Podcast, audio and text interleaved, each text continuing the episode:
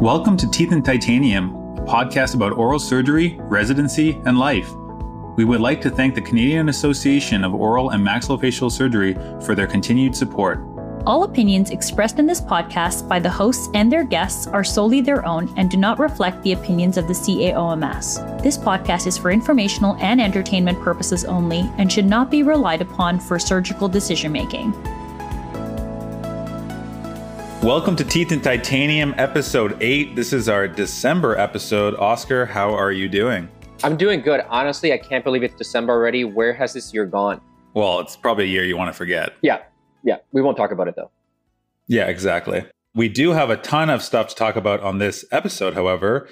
Lots of current events. We have a great interview coming up and, you know, our normal journal club resident reminder and some recommendations.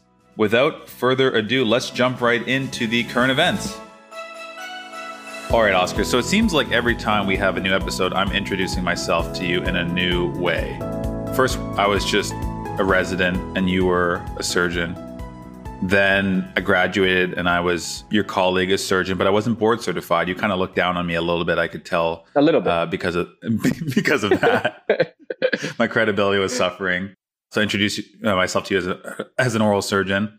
Then I was a you know an a RCDC provisional fellow of the Royal College. So Still don't know what that means yet. Still not sure what that means, but you know it was a title I gained. It was a step up. so, up. Yeah, I, I, I introduced myself to you as that. Uh, most recently on the last episode, I introduced myself to you as a father. So that one you tr- that of- trumps everything though. yeah, that I- was the biggest. I got up. nothing on that. Yeah. Yeah, exactly. And that's why I can't really hate 2020 because it still had the best like moment of my life. Yep. So, you know, there's always going to be that. But now, you know, we're in December and I still have another introduction. I'd like to introduce you to myself. My name is Wendell and I'm a, I, don't know if I can say board certified, but I'm an NDSE certified. I passed the NDSE board exam. Like you're inching your way closer to the full title that you want to get to, but it's still not there. I'm still not there. And first of all, I passed this exam, obviously super, super happy. I can work in Canada. I can get my licensure. Just a huge sigh of relief. Yeah. So I, I want to say that for sure. But you mentioned inching, and it's so true. And the way I know it's true is because, first of all, I have like 20 more exams still that I have to do. But whenever I explain to the people here, I say, by the way, you're, you know, you're operating with a board certified Canadian oral surgeon. So they're like, oh, congrats. They're like, so was it a written or an oral? So I said, oh, it was a written. And they say, oh, you don't have an oral exam? You're like, well, And then I, and well, I was like, well, there is an oral exam next year. So then they say, so then you're not board certified. I was like, well, I am, but I still kind of have to do this oral. And it doesn't even make sense when I'm trying to explain it to them. leave it to our college to make it difficult. Yeah. It's Yeah. like, how do I explain this? And like honestly, you can't even explain it. You just gotta give them little bits by bits as you keep accomplishing things. But this Yeah, one, is, this one is huge though. Honestly, getting that licensure is, is a big deal, right? It's a huge weight off your back. Yeah. Because, I mean, obviously you want to pass all the exams, but technically, if I fail the American exam, written or oral, if I fail the RCDC oral, I'm still, at least I can work. I'm still working during that time. Your life really doesn't change that much. Exactly. That's what I told people. I said, you know, I got a bunch of exams coming up, but this is the big one. This one determines whether or not I can work and call myself a specialist. So, super happy about that and uh, happy we got those results in time for Christmas. So, that was a nice little gift. Next thing I want to do is, you know, I want to give a shout out, Oscar, but this is kind of a weird shout out because Ellen Holzman, who you obviously know, Yep, you know, she runs the COMS kind of behind the scenes. she's, great. you know, yeah, formally she's kind of, you know, the COMS. She organizes the conference and all these webinars now. She's kind of our go-to person. Yep. For us being the CRAOMS president, she was our contact person. Without her, the the whole association would crumble. Yeah. Yeah, it would fall apart. And actually, they kind of show that the executive agrees with that because I remember in Montreal, they made her an honorary member. They didn't even tell her. They surprised her Oh, at the awesome. annual general yeah, meeting Yeah, that's true. making her an honorary member, and she was shocked. You could tell she had no idea, so she was crying. It was like a really nice thing because, she, as far as I know, she's the only honorary member that's not an oral surgeon. I think so. Yep. So huge honor. Anyways, she listens to the podcast every episode. She's like a, a loyal listener. She's a one of the first people to tune. in. Yeah, she's one of the first people to tune in. So we love that. But she commented on our last episode saying that she thought it was great, but she's waiting for her shameless plug. She wants me to give a shameless plug to her. And I was just like, you know, I like that you're listening, but you're clearly not listening close enough because a shameless plug, we discussed this. A shameless plug is about ourselves. Yeah. A shout out is about someone else. Exactly. So, Ellen, you you want- have enough shameless plugs for yourself. Exactly. I mean, Ellen, you wanted a shameless plug. We can't give that to you, but we will give you a shout out. So hopefully this is what you wanted. And a well deserved one too. Well deserved. The next thing we want to talk about is something that's happened actually not recently. It was a couple months ago, but we hadn't brought it up and it resurfaced in my uh, kind of notifications. And I thought, you know, we actually should discuss this because some people might not have seen this. But Jake Tapper, who is a CNN I'm shaking my head already. Uh, Shaking yeah, my a head. CNN anchor, uh, you know, famous CNN anchor. He actually made a comment about oral surgeons, and this was, you know, during Trump when he got COVID and he was in the hospital. Then we're waiting for a statement. So we actually have the audio clip. So let's play that now. now that Trump has tested positive and is showing some symptoms, according to the White House, although we have yet to hear from a doctor from the White House, we should note, and that is needed a real doctor, not a oral surgeon. Um, people want to know what happens next. So the first thing I'll say is, you know, I thought it was hilarious. Now, obviously, you know, it's very offensive, and many people were upset about what he said, and people actually complained. ACOMS made a formal letter complaint. I don't know if you knew that they they drafted I didn't like a- actually. I didn't know that one. Yeah, ACOMS they drafted Wow. they drafted like a formal letter that they sent to the sent to him or CNN. I'm not sure how that works. And he had a formal response, or CNN had a formal response saying that you know he clarified later, blah blah blah. But what did you think of this when you first saw? it? Because I know it was it was circling around all the residents in the and the oral surgery community. Everyone was kind of laughing at it, but also, now people were kind of torn. Are you offended? Do you think, think it's funny? How did you feel? So you know me pretty well because we have been friends for a while. You know I'm a pretty easygoing, laid back guy. So to me, I brushed it off. Like I think it's a dumb comment. I think it's an idiot, but I'm not getting worked up over it. Do I think Yeah. it's good that we do have people in our profession that get worked up over it? Yes, 100%, because those are the people that are moving our profession forward. If everyone was kind of like me that was laid back and like, oh, I'll just say that, we don't really get that notoriety. We don't get that recognition. So I can see why people take offense to it. And I'm happy that there's those people. I wasn't one of them. I kind of just took it as a joke. I'm like, ah, whatever. It doesn't matter to me. He's uneducated. Yeah, I, I, well, I just think we're also so giddy at the fact that wow, an oral surgeon got mentioned on CNN like in prime time. It's like this is awesome. We're actually people because no one knows who There- we are. there's our Come shout out no right there. Yeah, yeah, there exactly. Jake Yeah. Tapper gave us a shout, and it was a negative shout. Yeah. but yeah, I was kind of more thinking that's pretty cool. And then the other thing was Gally Ghali, who is the oral surgeon in uh, LSU Shreveport, the chair, and he's like the chair of the medical association there.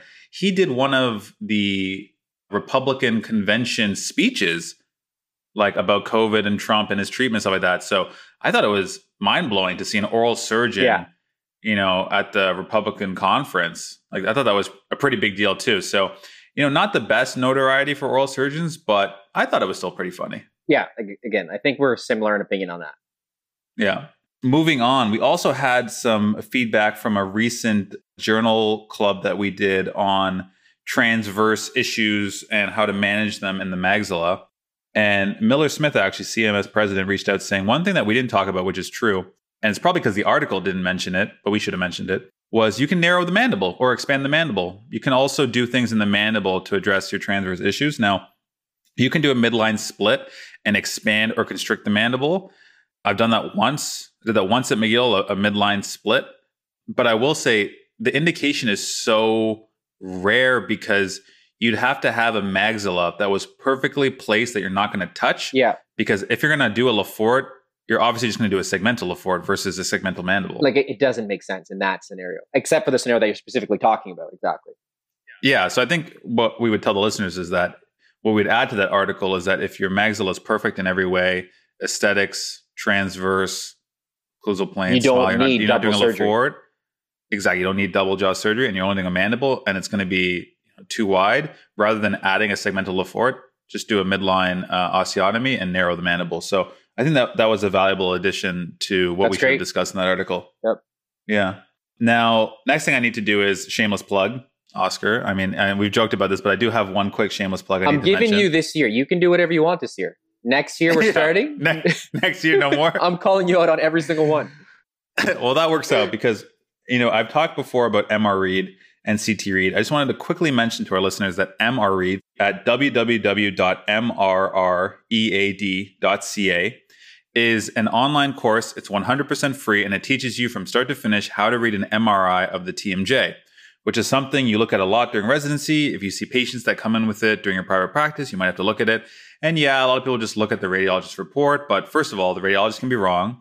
Second of all, it's good for you to be able to interpret it yourself if it comes from another institution, you don't have a report. But most importantly, if you know what you're looking at, you can actually just show it to the patient. They gain confidence and you can kind of demonstrate what's going on. So, this is a course that will teach you everything you need to know about MRIs of the TMJ. It is currently free because it's uh, on a grant from the AO Foundation.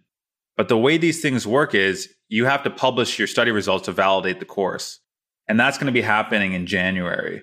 So the more people that complete the course, the more valid the data is, the more feedback we get about the course, the better we can make the course. And it makes it more likely that the grant will continue. Therefore, the course will be free forever, which is what we're trying to do. We're trying to make it free forever. And, and I don't think you know what this one is. I don't think this is a shameless plug. I think this is completely appropriate, and this is should be more of a shout out because you're helping people. So I went to a program that did a lot of TMJ stuff, and I looked at this, and I think it's a great, great online course. So everyone should do it, even if you think you're well versed in it. Just take the course; it's really, really good. So I don't count this as a shameless plug at all. You got to pass on this one. Perfect. So I, I, get one plus one voucher yeah, for next exactly. year. so yeah, people can check out the course, and if if you can complete it by the end of this year, that would be really really helpful. Obviously, if December is too busy for you, or, or you know you're not able to get it done, that's fine. But it, if you get it done by December 31st, we we can include your feedback and your data in the study, which would be really helpful. And I would say residents, obviously, you should be taking it. Private practice people that struggle with MRIs of TMJ, you should obviously be taking it. But even if you think you know how to read a T, uh, TMJ MRI, you might just be looking at, oh, where's the disc? Exactly. I think this is what it is. You know, we talk about tons of other stuff, degenerative changes, effusions, you know, all these different things. So I really think you should check out the course. And if you, you know, get a couple modules in and you don't like it, then you can stop. But I guarantee that once you start it, you're really, really going to like it. And honestly, you could do the entire course in one day. So that's the end of my kind of MRE plug. And I, you know what? Maybe, I mean, that's what it is. It's just a plug. It's yeah, that's, that's, what I'm saying. Plug. It's not a shameless. It's useful it's for people. So this one, like 100%. This was just a plug. Yeah. That's, that's how we, we'll, we'll eventually, as we get more and more along, we'll, we'll kind of have a gradient for what is what. Yeah, there'll be things I'll call you out completely, and other ones will be like, no, that one, that one was useful. Yeah, yeah, exactly. So the next thing I want to discuss about current events is I have a ton of stuff to discuss regarding current cases or things that have been going on during my fellowship. Now, you know, I'm not oblivious to the fact that I obviously talk about the fellowship a lot on this podcast, but I realized why when I was prepping for this episode. And the first thing is the segment's called current events. Well, I'm currently doing a fellowship. Obviously, all my current events are going to be related to that. This is our life currently, right? So this is what we're talking about at the beginning. So just because you're talking about a lot is because that's what makes up most of your life currently. Exactly. It's all my time is spent on this pretty much right now.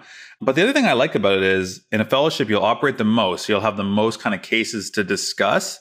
But also, you know, we're big on this podcast on telling the listener that we're new to oral surgery. We're new surgeons. You're new to private practice. I'm new to a fellowship. So I really, really feel like we can kind of explain our struggles or our questions in a way that's super relatable to either residents or new grads. And then the veteran surgeons will say, Oh, I remember how that felt, or Oh, this is the best way to deal with that. And I have some of that when it comes to this. So the first thing is, you know, what's nice about fellowship right now is in the November, you know, in the fall time, so September, October, November, the orthognathic surgeries slow down because it's not summer, Christmas break. Exactly. And they kind of call it TMJ time. The TMJ surgeries start to ramp up. So I've actually been working with John Nail and Dan Cook, who are two of the guys here at the practice that do a ton of TMJ stuff, doing a lot more TMJ. And I know you went to a really heavy, strong TMJ program. At McGill, we did arthrocentesis, we did joint replacements not much in between, I would say. Yeah. Whereas here, I've been doing a lot of arthroscopies, which I'd never done before, level one, two, and three. So not nice. just like looking in. Yeah, like because, doing something. Yeah. Do you agree? I mean, a level one arthroscopy where you go and you look and you lavage, you should have just done an arthrocentesis, in my opinion. I don't think it adds anything. Yeah. As long as. So uh, okay, wait, let me put it this way. It doesn't add anything if you cannot then do more like that, if you that, had and to. that's that's what I was going to say. I was trying to word it properly because if you have the ability yeah. to then do something else, then yes, oh, yeah, it does. Yeah. Okay. yeah. Exactly. Yeah. Sorry. That's I should have put it that way. A level one is only good if you are capable of doing level two and three. Otherwise, you're not going to do anything about what you see. You know what I mean? Yeah. Eh, that's my opinion. Whereas here they do level one, two, and three. So I've never done that before. So I'm doing a lot of that which is very challenging. It's kind of like laparoscopic surgery Oh. to figure out how to use the camera and everything. It's very difficult. So shout out to all the people that do. It's impressive if you can do it well. The people who do it well, it's very impressive. Well, what's funny is, and I'm sure you went through this, is they let you enter, you get in, you're just so happy you got in the joint, and then you start moving around, and then you're like, "Where okay, am I?" Well, you're, well, you have no idea where Yeah. you are. And then they say that you know this is the anterior, like okay, and like I want you to do an anterior capsulotomy to release the disc. So you like take the laser and you know buzz from here to here. So you're like that's so easy, it's a line. And then you're trying and you're fumbling and it's taking you forever. And then they let you struggle along, and then eventually you know the case needs to move along. So they say let me just finish up here, and then they take over and it's like zzz, it's like zzz, it's like Yeah, you're like, just we're, so we're- fast. We're like, was I using my feet? Like, what was going on? there? yeah. yeah, exactly. Yeah. And you have to learn to use your left hand a lot more, which is which is challenging for these fine movements. So yeah, it's been cool. Lots of joint replacements, lots of arthroscopy, and lots of open arthroplasty, which I really like as a procedure. I realized I really like open arthroplasty. Good practice on the preauricular incision. I think we've mentioned this before, but they don't have custom Zimmer Biomet here in the states. It's not approved yet. Oh. I think they're working on approval.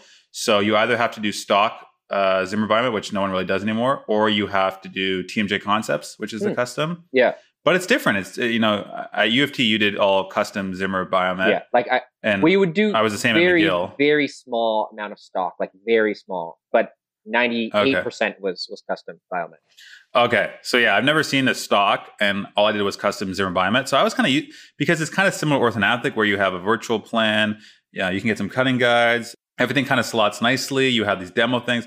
Not the case with TMJ Concepts. It's really just Oh. kind of manual. You do manual measurements. You do a cut without a cut. There's no cutting guide. You seat the fossa and the prosthesis yourself. It's very different. I'm not gonna lie, I don't like the sound of that. It's funny when I first saw my first case, I was like, "This, this is to me, this is pretty much stock because Yeah, you have to like. to manually put it in. Yeah, you have to manually cut and everything, but it's not stock because it's indexed to the patient's anatomy. So if you put it in the right spot, it does have like kind of an area it Yeah, fits in. Okay. The difference is you don't have cutting guides with like um, predictive holes. So it's not like you fix it your cutting guide, do your cut, and then take it off and put your prosthesis on and just use the same holes. Mm. You manually seat the fossa. So the biggest deal of every procedure is always seat the prosthesis superiorly, posteriorly in the fossa. And everyone's looking and making sure you do one screw, then you kind of look and you double check because you only have one shot to Yeah, do it. yeah. It's very different to what I thought it was because uh, you know I heard custom TMJ concepts. They seemed everything just kind of guided, but the difference is it's custom. It's not guided. That's funny. I would not have pictured that, especially because like you're doing all these other things with your orthognathic training that is so custom and so guided Yeah, that is so Yeah. different than what we do here, right? And now Yeah. that's almost seems a little backwards compared to what we're doing. I agree. But many people have said that as soon as Zimmer Biomet, the custom one comes to the States because it's just so much easier to use and so much quicker, I think. A lot of people will just switch to that. But it's nice. There's an art to doing this without any cutting guides. And it- what's nice is I think it trains you better if you had to do a stock because you know you won't have these guides and stuff. And also it requires, you know, more Thinking. thinking about it and surgical planning. So Yeah. Yeah, it's been a, a new experience, but it's, it's been quite nice doing that. So that was that was kind of an update on doing a lot more TMJ surgery right now. The next thing is had an orbital fracture trauma case, and nice. you know we had done a bunch of orbits this year, but you know via the transantral approach. I don't know if you've ever done an orbit that way, uh, where you go through the sinus versus like your normal eye approaches. No, realistically, no. We talk about it all the time in our discussions at, at like our Ontario oral surgery meeting. We had a, uh, one of the residents present on that, but I haven't done one that way. Yeah, I'd never seen her done one either, but you know that's that's a discussion for another time. Just like what the transantral is and the benefits of that. It's a very nice procedure, I will say, though, to add to your armamentarium if you can become comfortable with it. But this was, you know, your traditional orbital floor fracture with a medial wall component, transconjunctival, retroseptal, just your normal run of the mill. So, you know, we have a resident, so you want the resident to do it. You're watching them do it.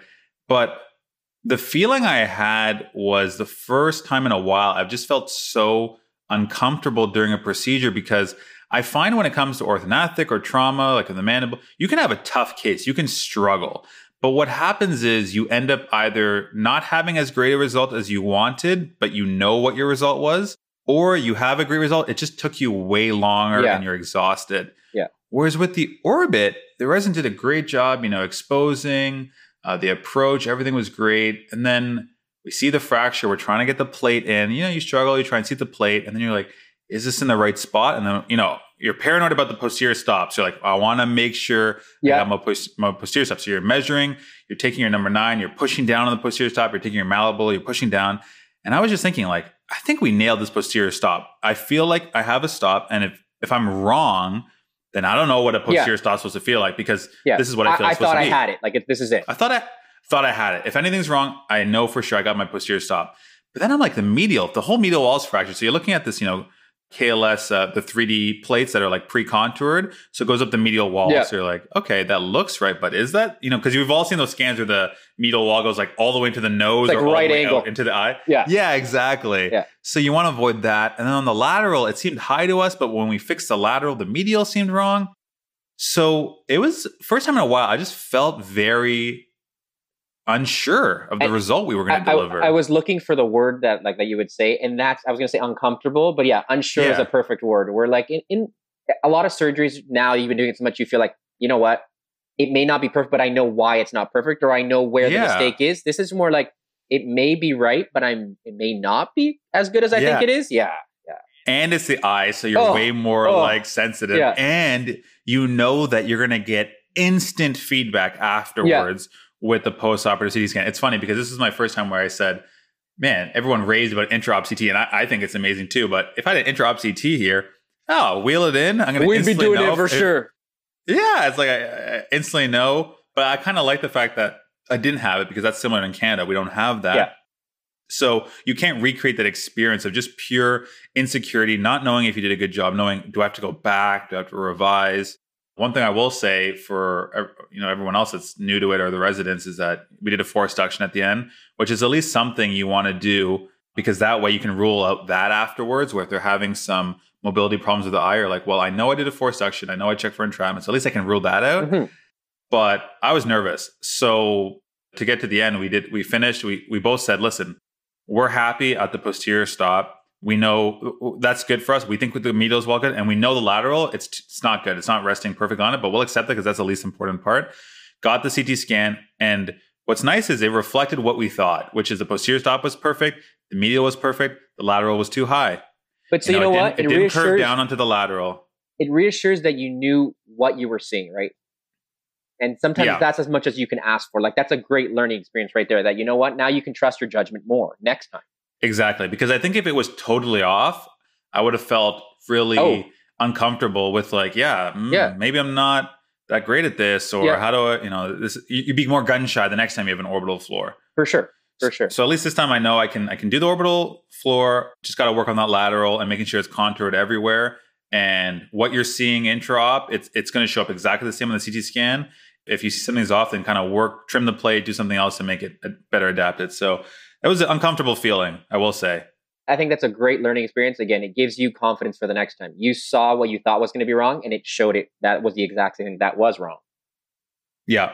The last thing I want to talk about, as far as update on fellowship cases and stuff, I've told you a lot about how December here is considered, you know, the craziest month of the year. Yeah. It's the busiest month for jaw surgery. And with COVID, a lot of cases that would have happened, you know, spring, summer got pushed until December, is what Farrell told us. So the bookings have been coming in. And I, I will say, you know, no spoilers because in January we'll review the December numbers and December yeah. month. But let me just put it to you this way: we're recording this on a Saturday. This upcoming week, I have 16 jaws to cut, and I don't mean 16 cases or there's 16 jaws total. I mean I am physically doing yeah, those 16. I'm you. not counting the staff or the resident, things like that. You know, it's like literally I will be cutting 16 and it's just mental what's going on right now. So it's a different animal out there. Yeah, especially December. They they didn't lie. Like December is just wild. So in January, I'll give a recap. But I just want to talk about one of the cases that we did this past week. So we did a bilateral IVRO. Now, another procedure, atypical mandibular osteotomy. I did one of them. Shout out to Nicholas McCullough. We did one together in residency, but never done it other than that. How about you? No, no, like again, really not done at all. Yeah. So, you know, for the residents, IVRO, intraoral vertical ramus osteotomy, you know, the textbook teaching is if you're doing a setback and especially if it's a large setback and the mandible from a a submental vertex point of view is V shaped, you want to do an IVRO. If it's U shaped, you want to do a BSSO. This is just based on the interference you'll have and how the proximal segment and distal segment seat against each other. You can ask, you know, your senior resident to draw your diagram and explain it to you. But even then, most setbacks, we still do a BSSO. We're Yeah. really comfortable with it. You can remove the interferences. It's, you know, you don't really see people with V-shaped mandibles that often. So this one, you know, we had uh, had a case that was a 22 millimeter negative overjet. Let's just say the decompensation got a little bit out of hand here. Wow, that person turned the corner twice the mandible and then the rest Hey, of the face. yeah, exactly. Wow. Exactly. So we had negative 22 millimeters. So the anterior segment, so can to can, was just totally flared out, like crazy flared out. So what we did was bilateral IVRO to set back the mandible 10 millimeters, and then an anterior subapical, so just distal to the canine down underneath the anterior segment and up to the canine to upright that segment, kind of like you would with a segmental Lefort Yeah, to upright yeah. the anterior incisors. Yeah. We did the same thing with the lower uh, incisors. Absolutely wild. And then brought the maxilla forward. I can't remember if it was 10 or 14. I can't remember what the maxilla had to do.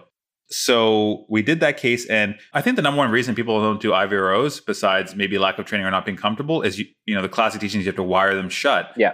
afterwards and allow the segment to heal because you're pretty much inducing a fracture that you can't fixate.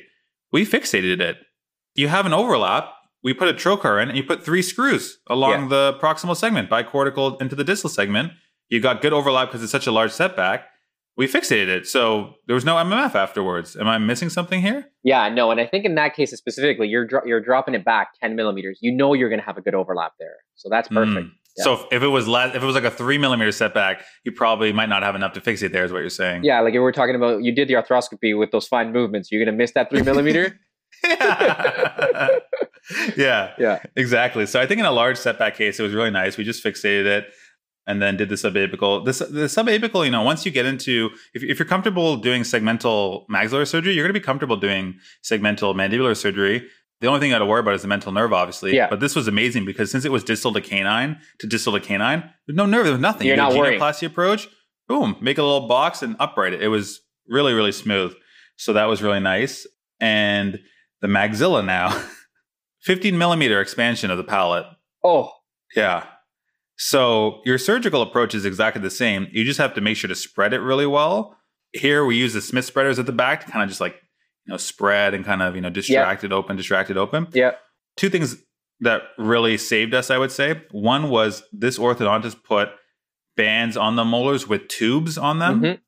So Farrell, what he did is he put a wire through it and pulled and can actually laterally torque them out. Yeah, torque it like crazy Yeah. to torque it out. So if those molars weren't banded, you're screwed. You can't do that. That's a good Maybe you could do. Well, I'm thinking maybe you could just put a wire kind of um, through the papilla and around the tooth, kind of like you know arch bar style, and then pull the tooth. But the buccal tube with that band, you just pull it out, and without that, we wouldn't be able to see it in the, sp- the splint. So that was clutched by the orthodontist. And the second thing was we got you know the palatal inserts you can get for expansion cases. Like instead of wiring the splint in, you can Yeah. just put the palatal kind of strap. Yep. We got one of those that was a little bit bulky, so you put that in post op. So that helps. I think will help maintain the expansion. Really I'm well. actually I'm excited to hear how that case goes, and not really like the, the mandible. Yeah, it's exciting, but that 15 millimeters, that's a lot. yeah. See if she if she relapses, gets an open bite at the 24 hour post op follow up. Everything was great, but we'll see. You know, one, three week, five weeks. We'll we'll see how Nice. she does for sure. Because obviously she's the type of case. You know, we took tons of photos for. You have all the records. She's the type of case you'd want to present and like talk about management in the future. For so sure. we definitely documented that like crazy. So that was it for current events for me for kind of a, a fellowship update, just kind of going into the cases. You know, we have now we, we have a great interview to jump into. You have said, Oscar, that you think this might have been one of your favorite interviews ever that we've done. Yeah. Like I was so impressed. When I say our interview, I don't mean me and you part of our interview because I'm not impressed by you anymore. I talk to you all the time. um, I, I was impressed about the person we interviewed. I thought he was so well spoken, not just on an oral surgery level, but on a life level. And I think in the times that we're going through right now, I think it's important. You have, like I told you before this year, I, I'm kind of living vicariously through you because you have all these new experiences. I shouldn't really complain because we're privileged. We have a great job, like doing oral surgery. We have a great profession. But being here in Canada, a lot of us who are in the profession are getting a little bit burnt out because all we're doing is going to work, going home, going to work, and going home. mm. with, with, this lockdown. And, and I know, again, we shouldn't really complain because other people have suffered major losses. But hearing his perspective on life was a very impressive conversation I thought we had with him. Yeah. So we have Dr. Mark Engelstad. He is from Portland, Oregon, program director over there for the oral surgery department at OHSU. And the reason we asked him to come on is he did mandibular fracture lecture for the IAOMS a few years ago.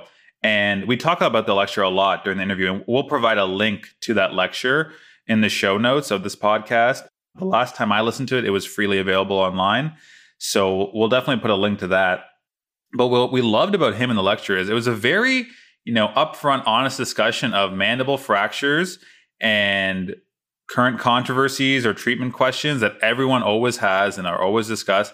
And just his approach and a very logical, unbiased, unemotional approach to solving these problems. So I really loved our discussion with him. I will say for junior residents, you know, you really need to know about mandible fractures and maybe have experienced them first to understand some of the things we're talking about and why they're controversial or why yeah. it's a big deal. But definitely from senior resident all the way to staff and people that have been working private practice and, and academics for years and years, you're definitely going to enjoy this interview. So thanks so much to Mark for joining us. And let's jump into our interview with Dr. Mark Engelstad. All right, Oscar, happy to have our special guest in the studio now. Please welcome Dr. Mark Engelstad.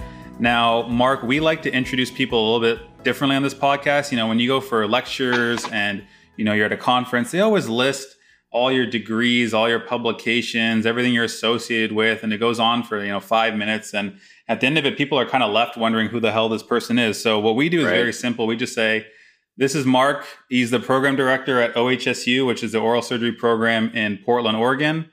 And he knows a lot about trauma, and that's why we brought him on. So, Mark, how's it going? That's a perfect introduction. It's going well. Thanks for inviting me, Wendell and Oscar. This is really exciting. And uh, kudos to you guys for putting this together. I think this long, this long form format of listening to people is really effective in surgery, and it's not done very often. So this is great. Thanks for joining us. Really, we should be thankful for you coming on.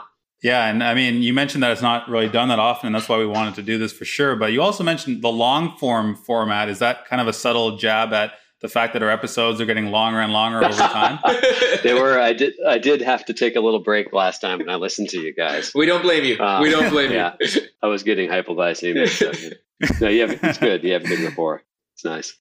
So as I mentioned, Mark, the main reason we wanted to bring you on was you actually, you know, you, you, lecture with AO, you lecture at a lot of conferences, you know a lot about trauma, but specifically, you had one particular lecture about mandibular trauma that was given to the International Association, the IAOMS.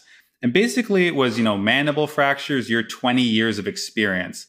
So the first thing I'll say is, I'm currently in fellowship. I haven't even, you know, entered the real world yet and graduated from my education. Oscar is a year and a half out. He's a little bit more experienced than I, but just to even conceptually think about having 20 years of experience in anything oral surgery related, that's the first thing that jumped out to Oscar and I, and something we wanted to talk to you about. Yeah. So, you know, they say it takes 10 years to know when not to operate, which is, you know, the thing that's hardest to learn. But I still find myself relearning old lessons and discovering new truths all the time. I love treating injuries of all the things that I do as a maxillofacial surgeon. I love injuries the most because you get the most immediate gratification, and patients are always so grateful, and you get the satisfaction of restoring uh, things that that are broken. You have technical problems and a lot of interesting technical tools, yet it's rarely life threatening.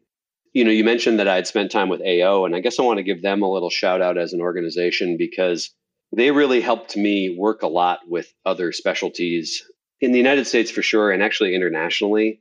Most of the maxillofacial trauma expertise lies in with oral and maxillofacial surgery. I don't think the other fields would would dispute that. But each, you know, otolaryngology and oculoplastics and plastic surgery, they all have their they're quirky people who are really interested in maxillofacial trauma, and it's a lot of fun to work with them and hear different ideas and different approaches. And you know, being involved with any kind of organization will help you build a skill set and an ability to, to lecture. And I'll tell you, one of the things that really made my career with them was the fact that I had a lot of photographs. I was a, a really careful photo taker early in my career, not just pulling out the photo when, you know, something was interesting, but routinely taking images before, during, and after. You wouldn't believe how hard it is to be asked to give a talk and just give a visual representation of even the most benign thing that you think, oh gosh, you know,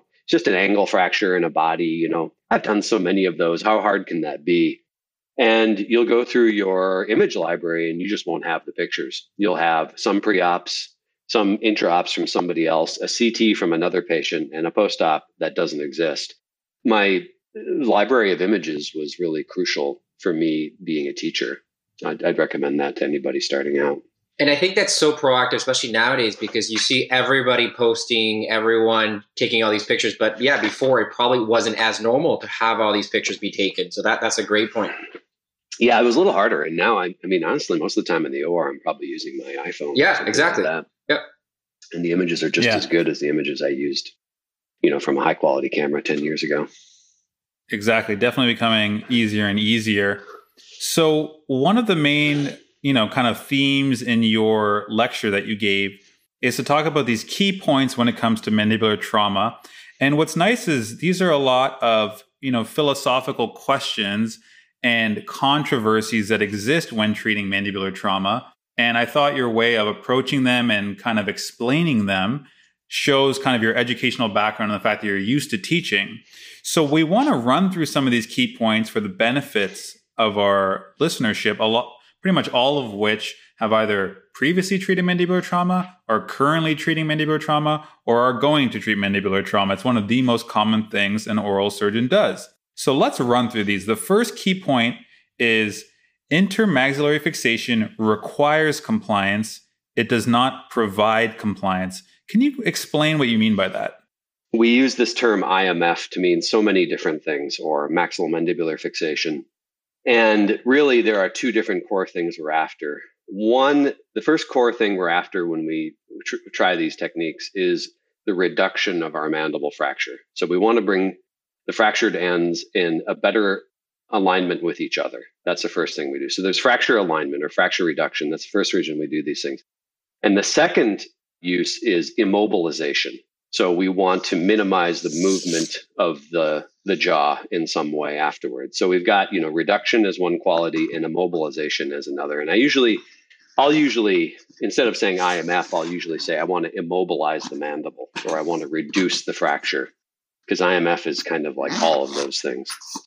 But let's talk about IMF in terms of it being like Erich arch bars, for instance. You know, that's the classic intermaxillary fixation. Arch bars placed on teeth, a wire dutifully wrapped around, you know, teeth from molar to molar as much as possible. And then, you know, afterwards leaving the operating room with some kind of immobilization, you know, not so much alignment because presumably our internal fixation has already aligned and reduced the fracture. So when somebody uses IMF after, you know, uh, it lets the patient leave the operating room with their jaws wired shut, what they're looking for is immobilization.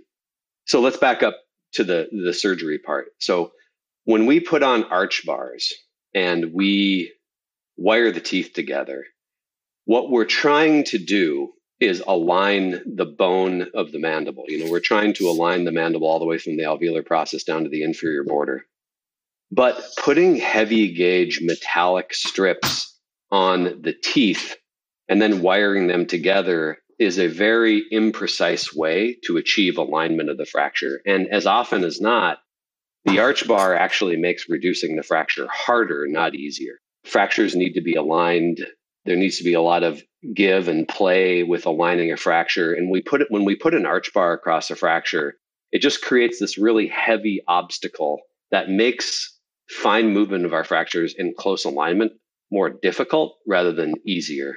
So when it comes to aligning fractures, if an arch bar is going to help us, then that means that that fracture is probably somewhere in the dentate part of the mandible, right? The fracture is probably in the body or the symphysis. So the good thing is that in that part of the mandible, we can use compression forceps instead of arch bars. So if, the, if, if you're putting an arch bar on to reduce the fracture, What you could do instead is just drill a hole through the cortex on either side of the fracture and then put a compression clamp across that fracture, preloading it with perfect compression where you can see every osteocyte interdigitate with the osteocyte across the fracture with it and know that your alignment is is absolutely as perfect as you can make it. Then you apply your internal fixation on that perfectly reduced and perfectly preloaded fracture. Using arch bars to do that is just not nearly as precise. And like I said, if you've got a double fracture, like a, a symphysis and an angle, that means that you've got a free floating segment in between. And now that arch bar can really tilt things and cause all kinds of movements of that segment that don't align and actually frustrate your alignment. So it wouldn't be so bad if arch bars, you know, didn't always, you know, didn't also involve, you know, a lot of wires and, you know, there it's a great way to get hepatitis, or if you ever wanted to maybe, you know, have the experience of getting a liver transplant, that's probably in our field the, the, the fastest way to get there. You know, and, and it's funny, you know, there are there are all these attendings who say, oh, I love to put on arch bars, but you'll you'll notice that they're not the ones putting them on and they're never the ones taking them off right? Uh, so most of the value in our our repairs is with the internal fixation. And my old professor who i want to give a shout out to dr brian alpert and george kushner who taught me surgery at the university of louisville you know they would always say if you're going to take the operating the if you're going to put on internal fixation then the, then give the patient more than a scar in other words, give them function afterwards, let them use their jaw, let them work with it. And so if I do need some kind of immobilization of my jaw, or maybe I've got a condyle fracture I didn't treat, then I'm probably just using, you know, an IMF screw, or maybe just a small segment of arch bar or something like that. The shorter answer is, you know, arch bars are really heavy instruments that are clunky to put on and you know, they force the patient into multiple operations. They oftentimes make reducing the fracture harder. And immobilizing the jaw is probably not necessary if you have internal fixation on. One little exercise I always encourage people to do to understand why immobilizing the jaw isn't really nice is is to just put your own teeth together, you know, for a while. And you know, with the with the neural feedback of the human masticatory system, when you bring the teeth together, patients tend to want to clench. It's just part of the trigeminal system and the feedback system where, you know, at rest our teeth are not touching. Really, the only time our teeth should ever touch is when we're when we're chewing or when we're swallowing. So when your teeth are wired together, you're in this constant sort of swallowing, chewing feedback, and you actually do a lot of grinding. And so if you just bring your own teeth together for a while like that, and then swallow your own secretions just once and feel the forces across your mandible. And then if you let your mandible hang nice and passive and relaxed and swallow your secretions again, you can feel how there's almost no force across your mandible. So I think wiring people together actually just increases forces across the jaw. Uh, it doesn't. It's not like a.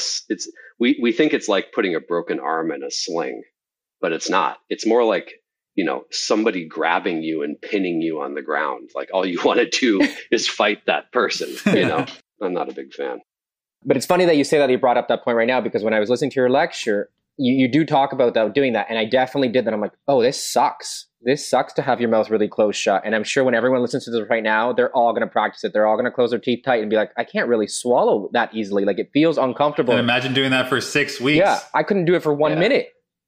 Yeah. Yeah. There's nothing about implanting titanium in people's face that changes human behavior. You know, people are going to want to do everything they did, you know, before you did your operation. So I do think, you know, uh, making somebody suffer through intermaxillary fixation requires compliance. It doesn't, you know, there's no, nothing about the the metal that provides compliance. no, and, and exactly. I think that's and perfect. I, and on that, like going to, that, that kind of you touched on already our point number two that we were going to talk about, which is there are a few scenarios in which arch bars are more helpful than harmful. I think you touched yeah, about it's that. Kind of a follow up. Exactly. So yeah. I think we should go to our, our, next point, which is the success of your repair should not really rely on your patient's compliance. You want to talk about that? Yeah, I like talking about that one a lot. So it's uh, one of the things that, as an educator or just as a surgeon, I guess, I get frustrated a little bit in that, especially in terms of, I don't know if you guys have ever been to a trauma conference. I certainly have, where there can be in our professional world a little bit of judgment of our patients for the decisions that they, they make and the behaviors that they show. As surgeons, I think it's beneath us to think this. You know, if we don't like helping people through the consequences of human behavior, then, you know, why the hell did you go to medical school or dental school? You know, you're here to help people. You're not here to make fun of them when they exhibit behavior that you know statistically exists in society, has always ex- existed, and will always exist. So when people get an injury, you know, that's an opportunity for us to learn to be better surgeons, and we should be respectful to them and we should thank them for it. And uh, instead of sort of, you know, sometimes looking down on them, like I've seen so many times in trauma conferences. So when we repair our mandible fractures, we should not assume that human behavior is going to change because we have titanium on their jaw now, right? Titanium doesn't change human behavior. So if you were an engineer and you were making a bridge and just like a surgeon who's repairing a mandible and you wanted that construct to be stable, you, the engineer would think, okay, what could happen here? Well, the temperature could get really hot you know, there might be a traffic jam. You know, yeah, I want to build a bridge that's ready for, you know, regular traffic, but what if there's a traffic jam and there's cars parked on the bridge for three hours? And what if every one of those cars is a semi truck that's fully loaded? And then what if there's a small earthquake at that time? The engineer would build all of that into their construction. They wouldn't, you know, if the if the bridge collapsed on a hot day with a traffic jam, they wouldn't say, "Well, holy smokes, you know, I just didn't think it was likely that that would happen." You know, and when we as surgeons, when we as surgeons look at our patients and they come back to the clinic and there is an outcome we don't like, there is always, and I mean always, going to be something you can point at in that patient's history recently that will, if you allow it, give you a free pass on getting better, right? That patient will always have eaten something that's suspicious. Maybe they forgot one of the tablets you prescribed them you know, maybe they slept wrong someday. We're always going to be looking for something upon which we can hang our hat and absolve ourselves as surgeons of any responsibility for the outcome. But what that does is that it makes improvement on our part impossible. So, you know, doctors are just prediction machines, right? When you apply a therapy to a patient, really what you're doing is you're predicting that that therapy, that treatment, that construct, that, that set of plates or whatever is going to give you the result that you will want under the conditions that you anticipate. So if you fail to anticipate that, you know, people get hungry or that they get frustrated or that human beings forget to take t- pills, well, that doesn't say much about your knowledge of human behavior. And doctors should first and foremost be experts in human behavior because that's the animal that you're treating.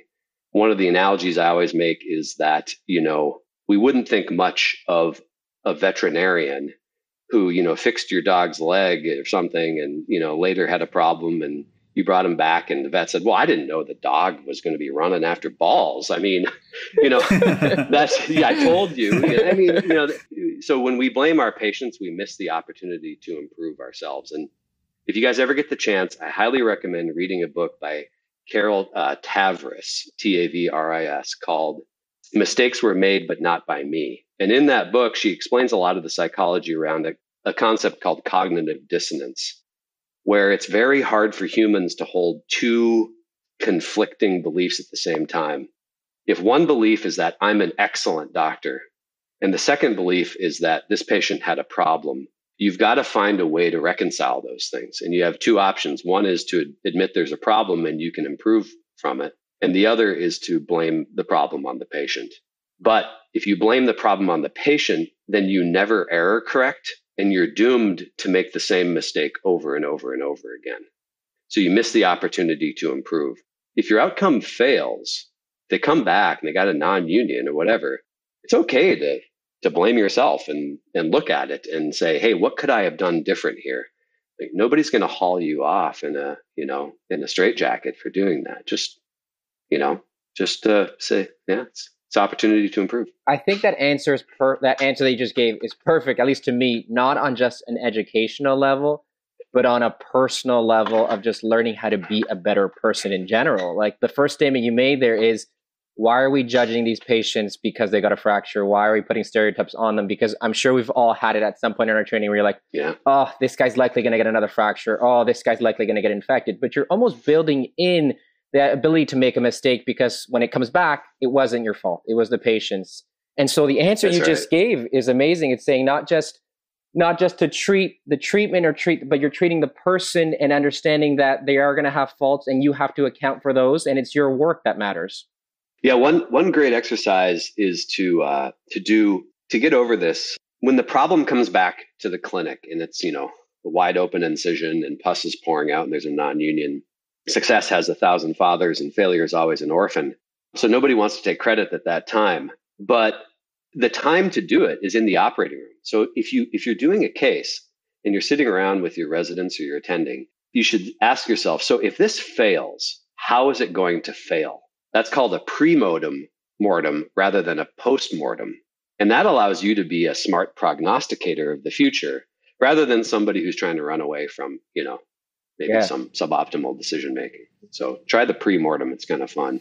How will this fail? Everybody gets to. That's a good tip. Yeah. Def, definitely a good tip. For me, how is it going to fail? I let the resident do too much of the surgery. That's yeah. usually the answer. Okay, yeah, let's head into key point number four. resident, yeah. Exactly. Yeah. Because if you operated alone, who are you going to blame? Like that nurse. Right. That nurse gave me the wrong that screw. exactly. Exactly. You need, you need a scapegoat. Yeah. One of my old staff, I won't name names, used to say, "Are you going to make the cut here?" And I would say, "Yes." He says, "Okay, it's your decision." I have now absolved myself of all responsibility of this patient's care. uh, it is, yeah, but uh, that staff, that staff will listen and know who they are. So, key point number four: the goal of mandible fracture repair is to restore form in a stable construct. I know this kind of ties into what you meant from an engineering point of view, but can right. you just elaborate a little bit on, on what that means? Yeah, it's just that we get into what that means is that there's lots of algorithms or there's lots of uh, decision trees on how yeah, to like, treat things. Yeah, like belief systems out there. Like you know, you've got the you know Champy belief system and the rigid construction belief system, and these other paradigms, you know, almost like religions, you know, for treating a fracture. And and really, you know, one of the advantages of getting older in, uh, is that you start to see things with a little bit more simplicity by casting off what you initially when you're starting out in your career. The problem is you don't know what's necessary and what's not necessary. You're like a chef starting out in the kitchen where you're following recipes and you're most comfortable in making sure that you read the recipe and use all the ingredients. And then as you get older you realize that you know that one ingredient actually was unnecessary and should have been replaced by this third ingredient. And you start to be able to, to be comfortable riffing on things. Also as you get older your reputation is a little bit more solid and you're not as you know you don't have to worry about losing it by making mistakes. So these are all just human nature things that you know there's some at least there's some advantages to getting older. I think it can be simplified when you think about mandible fractures. It's just your job is to make the jaw the same size and shape it was before the injury happened and to put fixation on the fractures in a way that holds it in its pre-morbid size and shape. So you want to put it back in the same shape and you want to make that stable. Bones will heal in the jaw all day long as long as there's sta- stability, you know, between the osteocytes on either side of the fracture. Just make the jaw the same size and shape it was because in nature, that's obviously the optimal size and shape. We, we don't want to force the patient to adapt to a new jaw shape. Uh, we want to give them the one that they had. And uh, really, that's always your goal. Restore the form because nature had it right in the first place. Yeah, and that, that's another point. Then again, and we keep going back to your lecture that was online because we both, like Wendell was saying, we both watched it. That was an also point that stood out when you're looking, when you're watching the lecture live, where yeah, people can adapt quite well, but why force them to adapt if you can get them back to where they were beforehand? So I think that's very important. Yeah, I'll talk a little bit about that more when we talk about condyle fractures, because that's the, the place where we're always forcing patients to adapt. Yep, yep. And and so that would get us to key point five that we want to talk about was where double fractures are more than twice as complicated as two single fractures to treat. Yeah, and I, I will I, say this is something that I'm actively learning because as I see more and more trauma patients and I'm staffing them, yeah. Um, you you do see where you get so comfortable with these parasymphyseal fractures or these angle fractures, and then when the one that comes in that's you know parasymphysis plus contralateral angle, you're just like, oh, these are two easy fractures. I know how to do them both and things just don't go as smooth and it's harder to get things to line up and the occlusion i have been experiencing this firsthand. Definitely. I was just you know struggling with one earlier like last week uh, uh parasymphysis and then an angle. But uh the key point really should say that double fractures are more complicated than two single fractures. I, I realized my wording was a little bit odd. Double fractures are more complicated than two single fractures. And really, I got this understanding mostly from Ed Ellis, who has a, a great way of making complicated things seem simple. And um, a double fracture, so if you have a single fracture, there's only one way that the bone can go together you're just it's like closing a door right? There's only one way the door closes right? It's on the hinge and closes. And oftentimes in a single fracture frankly it doesn't matter too much what kind of fixation you put on there as long as you got good compression between the segments. I'm not saying it doesn't matter but you know you've got a lot more latitude for errors. But when you have a double fracture now you have a free segment that exists between the two fractures and any error that you make in the reduction and fixation of the first fracture is going to be magnified 10 times in the second fracture. And that's why, so, so first of all, the segment twists and rotates in ways that are weird. So the door is not on two hinges and closing nicely. The door is only on one hinge and it's flopping all over the place, right? You're trying to close it. And, uh, and then if you get the first fracture wrong, you will the, the second fracture has no hope of aligning. So uh, you have to have a you know a tolerance uh, a lot finer for the first fracture when you do double fractures. And that first fracture, the way I always encourage people to think about it is put enough fixation on so that the first fracture essentially doesn't exist anymore you know make sure your fixation is such if you have a double fracture make sure your fixation on the first fracture which is which should usually be the most anterior. And the reason it's more anterior is because it's easier to see. And if it's easier to see it's easier to do. All surgery is easy to do if you can see.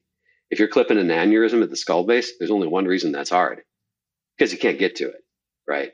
You know otherwise your your child could do it right? So all surgery is a function. My, my eight week, my eight week old child. Absolutely. Lennox, you're I up. She's that young. I was thinking she was a three year old. But uh, but all surgery is a function of your visualization. So anyway, you can see more in the anterior mandible. You can do more. Place enough fixation so that first fracture no longer exists in your mind. It's like you're you're done. You fixed it, and now you're dealing with only a single fracture, and then you can treat that, you know, with freedom. Absolutely. So, key point number six, we kind of talked about already as well. It's don't blame the patient for your bad outcomes. Be radically honest with yourself and criticize your own outcomes. Malocclusion in the OR will be a malocclusion in clinic.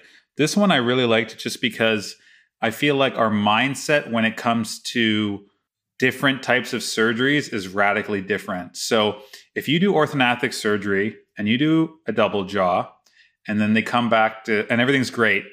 And then they come back to clinic and everything's great. And then you know two weeks three weeks later things are starting to shift in the occlusion.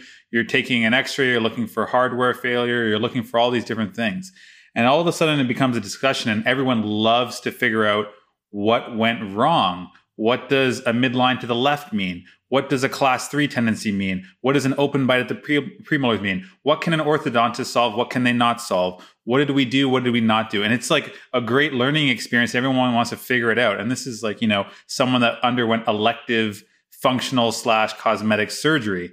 And then you take someone with bilateral mandible fracture and they come in with a malocclusion and instantly it's like, whoa, yeah, this person didn't do a liquid diet they didn't put they didn't keep the elastics. It's always the sure, elastics. Sure. The elastic broke. The bite's yeah. the bite's gonna re- settle. The bite'll settle. The bite's yeah, gonna settle. Yeah, yeah, they didn't sure, put the elastics well, on. It's never an educational enjoying uh, enjoyment to talk about these cases. We just want to blame other people. So I know you already mentioned kind of don't blame yourself, but how do you encourage someone do that mental shift of switching from blaming this, blaming that, or trying to avoid the situation and just really thinking, why did this fail and why did this go wrong? Because I will say, as a new practitioner, it's very difficult to just really blame yourself and figure out what went wrong because you're so desperate, as you said in your early career, to just gain reputation and maintain the ability to do these procedures and gain the trust of people to allow you to do these procedures. Yeah, you know, it's an unfortunate consequence in the world of surgery where we have this idea of blame. And part of that is uh, an over aggrandizement of our own station in life. So, what we're saying really when you blame yourself for something is you're saying i'm omnipotent and i'm all powerful and i control all of the elements. Well you don't you know you're just one feature in this patient's outcome. So only when we see ourselves as you know having the god view and controlling everything only then do we have to actually accept all the blame. You know you're just the conductor of the orchestra. You're not playing every instrument so, first of all, I encourage people just dispense with the word blame because uh, there are way too many statistical and behavioral variables at play that lead to an outcome where cause and effect are very distant from each other, you know, very distant. So, in education, I, I'm really interested in identifying know how using computers, but we get into a lot of discussions about, you know, it's important to for people to you know do the surgery right. And i want to see that somebody does a sagittal split correctly but you actually learn much more from making errors. Way more right? So if you land a 747 three times really flawlessly i'm not getting on your plane until you've been in bad weather. You've bounced on the tarmac a few times. You know you've had a couple engines go out. And the only way to have bad outcomes is to do a lot right? Or to be a really you know you know really incompetent person. But that's really un- that, that's really unlikely that's really unlikely right? Those those outliers are really unlikely where somebody's doing something a lot and they're doing it poorly. And your benefit every mistake you make today benefits every subsequent patient that comes to you. As long as you recognize your errors as errors and uh, you re what you what you do then is you reformulate your internal model of the world. So again surgeons are just predictors and we run on an internal model of the world that's a consequence of our past experiences. So if your internal model is a bit faulty like my internal model didn't consider this factor or that factor then you, is an opportunity to update your internal model. Now your internal model is a better predictor of the future. And i also say to young folks that when you are honest with your bad results, everybody will respect you. And if they don't respect you, then they are probably struggling a lot with their own identity. Every experienced surgeon and honest people realize that you can't possibly control all the variables. And by sharing your bad results with others, you are helping to minimize the probability that somebody has to actually physically make the same mistake as you in order to benefit from the knowledge coming from that mistake. Thank God we don't all have to make all the same errors. So you're really doing somebody a favor by sharing your bad outcomes. It's a, it's a generous gift. Honestly, I wish, if, even this is again from another personal level, like your second answer, where I wish I had this conversation with you or I'd met you a year and a half ago when I started my career, like uh, not being a resident. Because for Wendell, I think this is invaluable information. You're going to go out there, you're going to be a resident, you're, you're a chief resident, now you're a fellow, and then you feel like you know everything but then you become your lowest on the totem pole again. You have to build your name. That's you're right. you're scared to make mistakes because your referral may not refer back to you. You're worried that if you make a mistake, oh, like did the partners actually do this when they were younger? And it's true. Having the ability to understand that we all are going to make mistakes, as long as you learn from them, they are valuable lessons. Having people that you can share that you're like, oh, today today was a tough day. Today that well, those weren't easy cases. Those beat me up a little bit. But knowing that you can share that with someone and being honest about it is huge. And I wish I had this conversation a while ago because it would have made the first like three to four months a lot easier. Yeah, I actually get excited about my errors now because it's like, especially if yeah. I have good photos, I'm like, challenge. oh, well, n- not only is it a challenge to fix it, but it's like, wow, I've got images now, and here's a beautiful representation of something I did wrong. See, I'm not there and, yet by yeah. any means. You know, yeah, I know. It takes a while to get. Yeah. Oscar's going with that model of be incompetent to make all the errors. Exactly. Let's just do yeah, everything wrong. Get them out of the way. That was key point number seven. Key, or sorry, six. Key point number seven. This is probably the best one of them oh, all. I love this one. I know, I know it's probably your favorite, and I'm sure it was Oscar's favorite too. I think. Key point number seven is: Should I repair one condyle or both? Is the wrong question. It is. It's the wrong question, and it's a question that only makes sense if you see the if you see surgery as dangerous or more harmful than not having surgery. You know, we shouldn't why do we see condyles different than every other part of the mandible? We recognize, obviously, that the size and shape of the condyle is optimal before it's injured. The size and shape of the condyle, I don't care what it looks like, is not optimal after it's injured, right? So we want it to be sized and shaped like it was before the injury. The only thing messing all this up is that damn facial nerve, right? I mean, if it wasn't for that facial nerve, Fix every we'd time. be in there with our technology and we'd be fixing that thing. When we refrain from repairing condyles, it is not a comment on whether or not the condyle needs to be repaired or ought to be repaired. It's a comment on the state of our existing technology, right? There's a time and place where we wouldn't open bodies and we wouldn't open angles because they all got pussed out and everything had to be treated closed because, you know, and then we overcame that with technology of internal fixation a little bumpy at first, and now we can do it routinely. None of us would seriously sit here and argue. Like if you had a bilateral man, uh, angle fracture, you wouldn't sit here and ask which one should I fix, right? and if, if, somebody came in, you know, in the talk, I showed two femur fractures. That's the best an one. Orthopedic surgeon, yeah, an orthopedic surgeon fra- wouldn't ask you, you know, which leg you want fixed? Because the other one, yeah. I'm going to leave short and then force you to walk around hobble for the rest. Just walk it life. off. but don't worry, because most people, yeah, most people can adapt to a shorter leg. Yeah. So it's all going to Yeah. be fine, right? And that's okay. if this is the state of our technology now, it's the state of our technology. I'm just saying that none of us should celebrate or feel comfortable with the current state of technology the way it is. And we should be striving towards total restoration of the size and shape and function of the condyles because body parts always work the best when they're shaped the most optimally. The reluctance to repair a condyle is the left broken condyle gets little solace or comfort out of the fact that the right one got fixed, right? it just doesn't. So if you got the skill and technology to fix the left one, then why are you holding off on the right side? Do it. Do them both if they both need to be repaired. You know, there's this uh, Zide and Kent article, which from 1983, and I always call this like a the zombie article because no matter how many times you try to kill it, it just keeps coming back to life.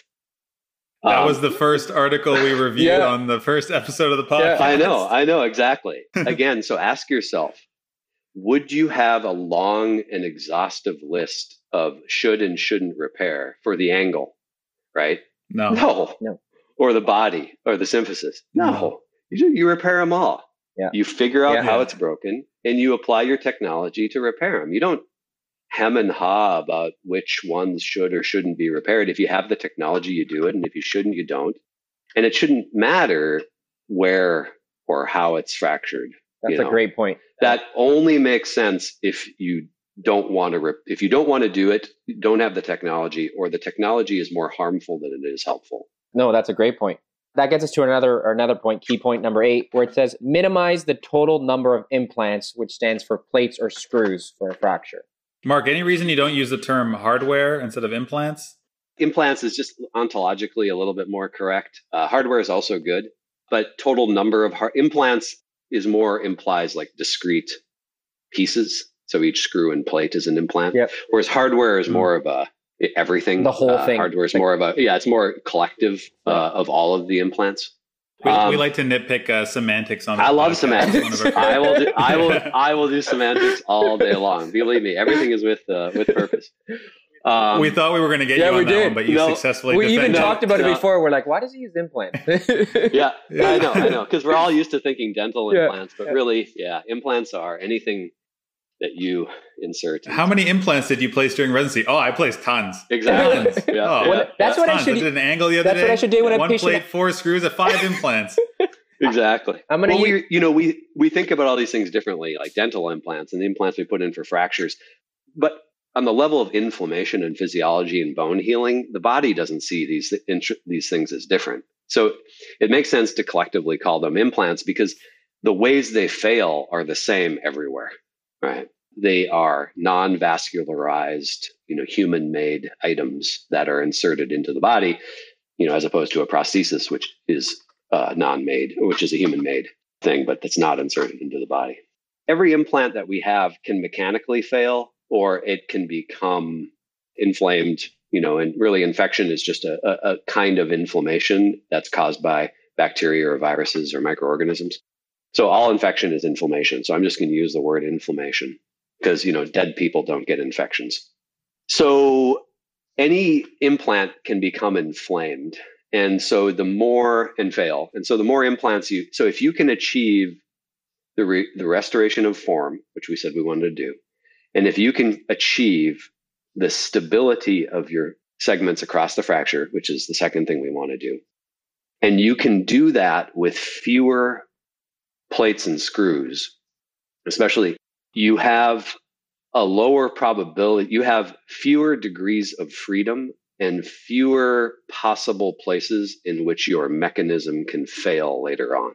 Every screw, even if your fracture heals, every screw is a potential loose foreign body that forces that patient to have pain, take pain medicine, go see a doctor, leave work, find childcare for their kids, have to go back, you know, for an operation, undergo the risks of anesthesia, everything should be seen like that, kind of like uh, an actuary would look at long term possibilities of remote events. So, you know, if you're looking, if you're doing a jaw surgery and you're looking at, God, do I put that fourth screw in that empty hole? You know, it looks kind of lonely there. Yeah, I better fill it. Well, you just, you know, unless you're adding to the stability of the fracture, all you're doing with that is increasing the probability that that patient's going to have to suffer later in life and have another operation. So if you can achieve the same form with fewer implants, then you know actuarially you should be better off. On a side note, from a Canadian point of view, obviously you're in the states, but from a Canadian point of view for Oscar and I also, you know, public healthcare system, tax money pays for everything in the hospital, trauma, OR time, and hardware. So if you're using half the number of implants, plates, and screws, you're also saving a ton of money, especially if they weren't necessary to begin with. Right. And if they are necessary, then man, they definitely save money. Internal fixation is definitely a money saver because, you know, even though it costs more up front, you're saving, you know, their jaws aren't wired shut. They can go back to work earlier. They're a much more functional member of society. They don't have to take time off work. They don't have to come back for multiple appointments. They don't have to have anesthesia a second time to get their arch bars off. Everything. Use everything you need, but don't use any more. You know, it's this Occam's razor, you know. I'm not sure if that was a right Definitely. Razor, but. So key point number nine: avoid placing implants under incisions. And I will say, from a personal point of view, I'm not sure about you, Oscar, but I'm probably guilty of this because, as you said, surgery is easy when you can see what you're doing. And it's easiest to see what you're doing if your incision is where you need to operate. So I'm probably guilty, especially when it comes to trauma, of making my incisions over the areas that will eventually be plated. So, Mark, can you elaborate on this and how do we avoid doing this? Right. So, the most common instance of this, where I see it crop up the most, is the following scenario. So, there's a, some kind of symphysis, parasymphysis fracture that's been repaired with a two plate technique with one plate at the inferior border and one plate higher up and a standard vestibular incision was used. That second superior plate that's closer to the alveolar border will generally fall underneath a few millimeters of mucosa. And what happens then is, I think too often, the patient will come back, there'll be a dehiscence there, and we'll say, Oh gosh, what did you do? I ate a cheese sandwich. Well, I'm looking at that. Thinking, Wait, Mark, is this is this a generic is this a generic example, or are you reading my OR dictation from last week? yeah, it's a it's a it's a it's a known phenomenon. believe me.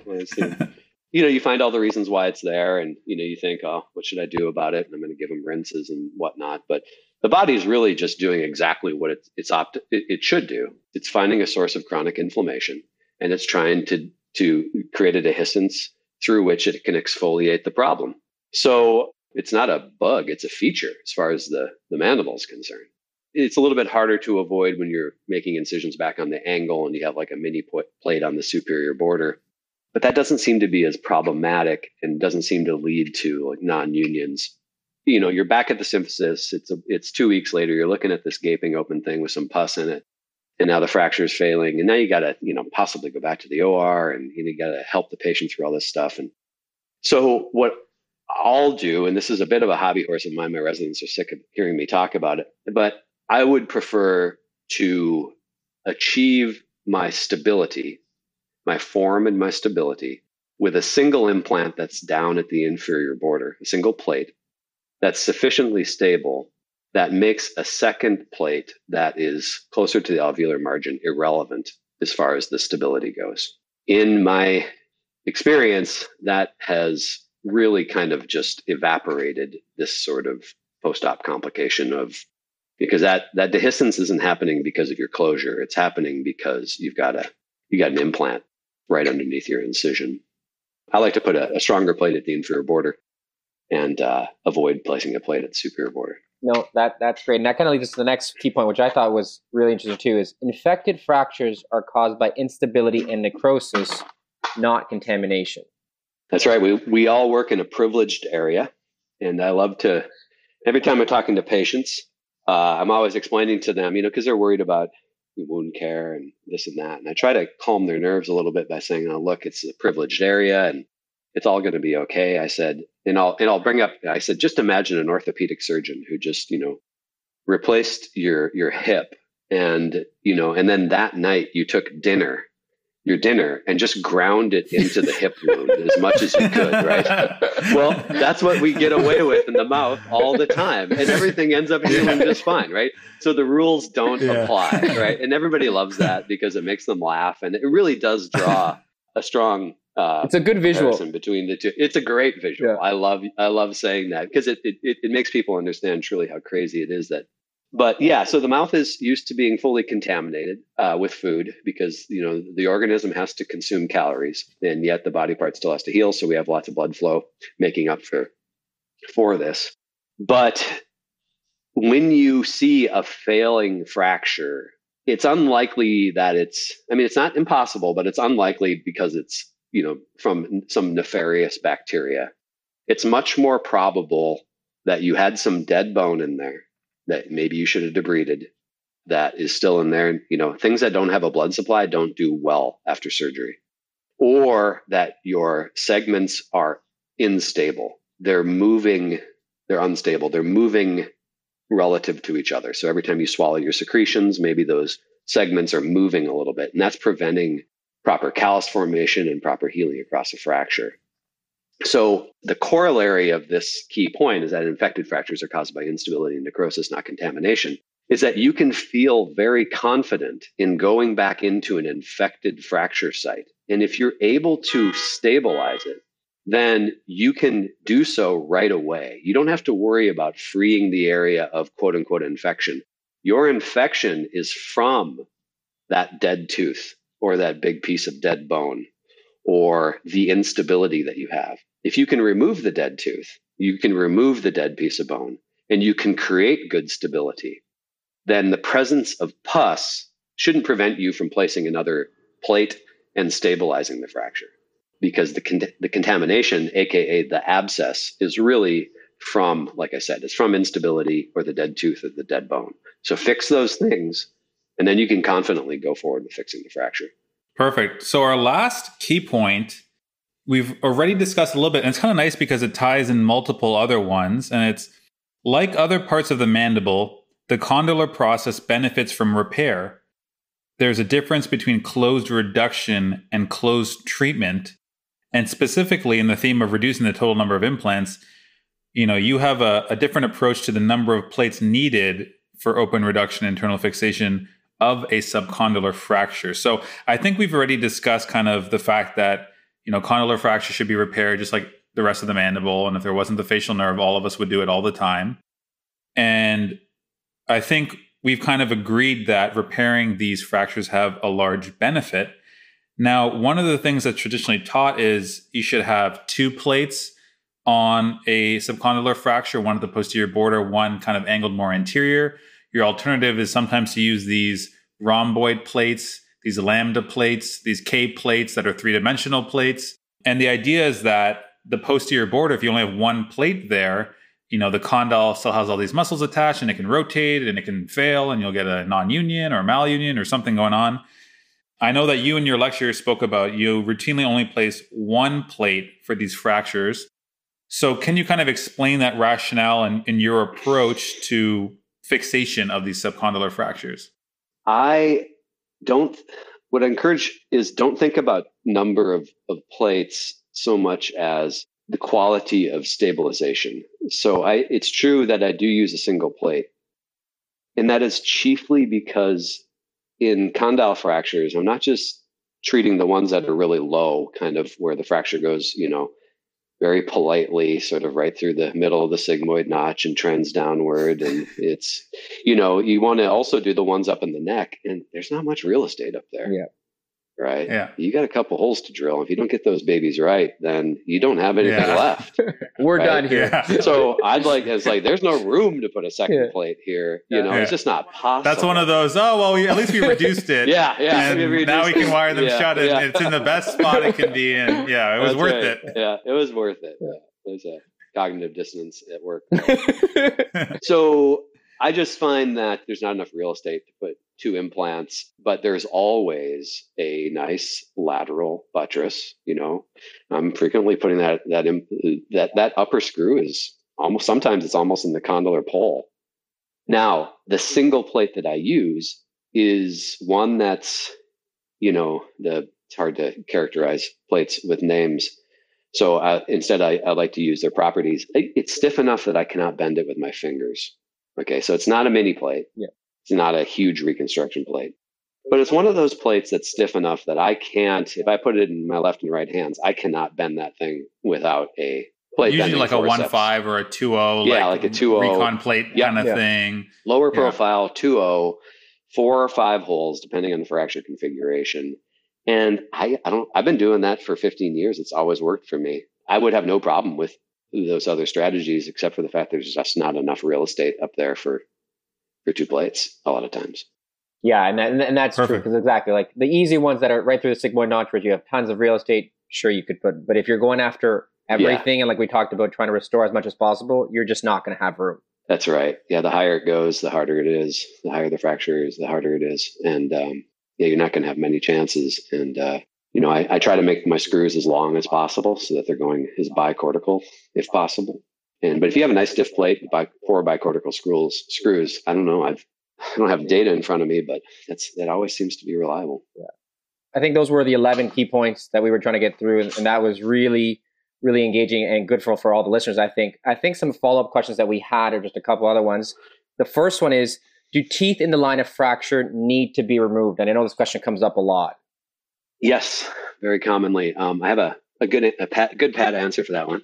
They need to be. I remove teeth in the line of fracture if they're diseased enough to be removed. If they weren't in the fracture, so a lot of caries, periodontal disease, they're mobile. I remove them. I remove impacted teeth routinely that are in the fracture. And my one of my rules of thumb is this: if I don't have to so let's say it's an impacted tooth. It's not a useful tooth. Patient wasn't chewing with it, but it's impacted third molar. I'm right there. So here's my rule of thumb. If I have to pick up a handpiece and remove bone, I'm not taking it out because bone is my precious substance. I want bone to heal to bone. I don't want to be removing it, right? If I can flip that tooth out of there without removing bone, great. I've just probably minimized one additional small but significant possible source of you know inflammation or a problem with that tooth and i'm going to flip it out of there i have not found that doing that makes it hard to reduce the fracture i can't imagine why it would i mean everything else can still come together just fine without that tooth in there so if you have to pick up a handpiece i'm not taking it out i would remove any tooth that is diseased enough to be removed if it wasn't in the fracture That's a nice, straightforward way of thinking it. Yep. Yep. But teeth are expensive and I don't take them out willy nilly. You know, replacing that thing, think of how much that costs, right? Think of how much it costs the patient later Yeah. to replace that tooth. It's not trivial. And the older I get, the more I take pride in like doing every, you know, doing things through the mouth. Like I'm an oral surgeon. I love, you know, residents want to sometimes, you know, make extra oral incisions, Oh yeah. do do what they perceive as bigger surgery. Yeah. But I love the fact that I can do it with less surgery. And I love preserving the teeth you know, and maybe even going to lengths because, you know, you think about how expensive th- think of how, you know, highly specialized a, a, tooth is as a structure and how difficult it is to replace it, and especially in the trauma setting when the bone is, you know, maybe don't have great bone afterwards. And God, that patient's looking at bone grafts and all kinds of nonsense that they'll probably never be able to afford. And so anyway, teeth are teeth are valuable. But the other point you made there, yeah, as a resident, you think extra oral, big incisions, more skill, cooler when you're training as a resident. But the, the more you realize, if you can do something intraorally, that takes a lot more skill. And that is actually a cooler surgery if you're able to get the same result yeah. from a tiny little incision without leaving a scar. Absolutely. Yeah. Yeah. Yeah. That's, that's really what brings you value. And, uh, no shame with doing things through the mouth. I mean, who wouldn't want, there's no scar like no scar. Yeah. Oscar, I think you have the next question about, you know, on-call surgeons. And so again, I keep going back to your lecture. I found it very informative and very enjoyable. But this is one of the things that I guess I never thought of before I heard your lecture. The other things were, we're talking about trauma, but this I never thought of before. And I think it's a great point. And the things that trauma cases are assigned to the surgeon on call at the time. But you pointed out that we would never assign cancer cases this way. So why do we do this for trauma? So how can we fix this? It's another hobby horse of mine to ride in that I frequently see people whose lives have taken a very nasty turn, not because of their injury, but because of the treatment that they got, while the expertise that could have avoided that bad outcome existed at that institution. So the institution had people who knew how to treat this real tricky mandible fracture, yet the patient wasn't given the opportunity to see them there's a few causes for this. One is this agency cause, where I think, again, we perceive patients who have been injured as somehow more blameworthy. And we, you know, perceive patients who have cancer is maybe a little bit different, is gosh, they're just unlucky, right? So there's this idea that, you know, you know, trauma patients had it coming, so they should be happy getting what we give them and that's overstating it. I don't think people really think that. I'm just there's that underlying kind of of, of uh, tendency there. But even if you know you were treating you know the, the the world's most malevolent human being that ever lived, you would only have an interest in getting the best possible outcome because you don't want to see that person more than you need to, right? Your your reputation is never enhanced by getting a bad outcome because the patient is an asshole right? You're always wanting to get the best outcome, no matter what the behavioral characteristics of the patient. Yeah, we have this, this weird thing. Part of it is, I guess, timing, you know, where we think, well, gosh, you know, it's, you know, trauma has to be treated immediately. But if we dispense with this idea, there are some facial injuries that do need immediate treatment. You know, you got your entrapped inferior rectus muscle or your retrobulbar hematoma, hematoma, or, but those are notable by how exceptional they are. You know, definitely when I trained, there was much more urgency to getting mandible fractures treated within a day or two. And we found in the last 20 years that's really not necessary. That's really doesn't matter. If you had two options, one between treating the patient immediately with a maybe not very stable surgery, or two, treating them two weeks later, but just nailing the stability, like great compression, perfect alignment, the patient who got treated two weeks later is going to be better off than the patient who got immediate treatment that wasn't really, really optimal. So I think we can, if we if we allow ourselves to embrace the idea, like just like cancer patients don't need immediate treatment, I don't think trauma patients really need immediate treatment either. There needs to be some responsible person available for emergencies. But part of the problem is that we perceive that it has to be done immediately and, and it doesn't. Another reason this exists is, is the lack of fellowships in maxillofacial trauma. So we have this, I know in the United States, we have this phrase that bothers me a little bit where we say that, well, facial trauma is core OMS, right? What that is meant to mean is that every single person who graduates from a residency should know enough that subsequent education and training would be pointless. But from what I understand of my evolution of expertise in facial trauma is that that can't possibly be the case if I compare myself to what I knew at the time. I mean, Wendell, you're doing a, you know, a fellowship in something that is quote unquote core OMS, you know, and it's uh, orthognathic surgery. And do you think you've learned anything from sitting at the feet of a master and watching and learning from them? Do you think that's valuable, even though orthognathic surgery is quote unquote core OMS? And in Canada, you guys get great training. You, exactly. Have you, have you learned anything? and I know, I know, we brought this up on another episode because people in Canada, you know, they kind of judge you. They say, "Why are you going to do a fellowship in orthognathic? You come from a Canadian program.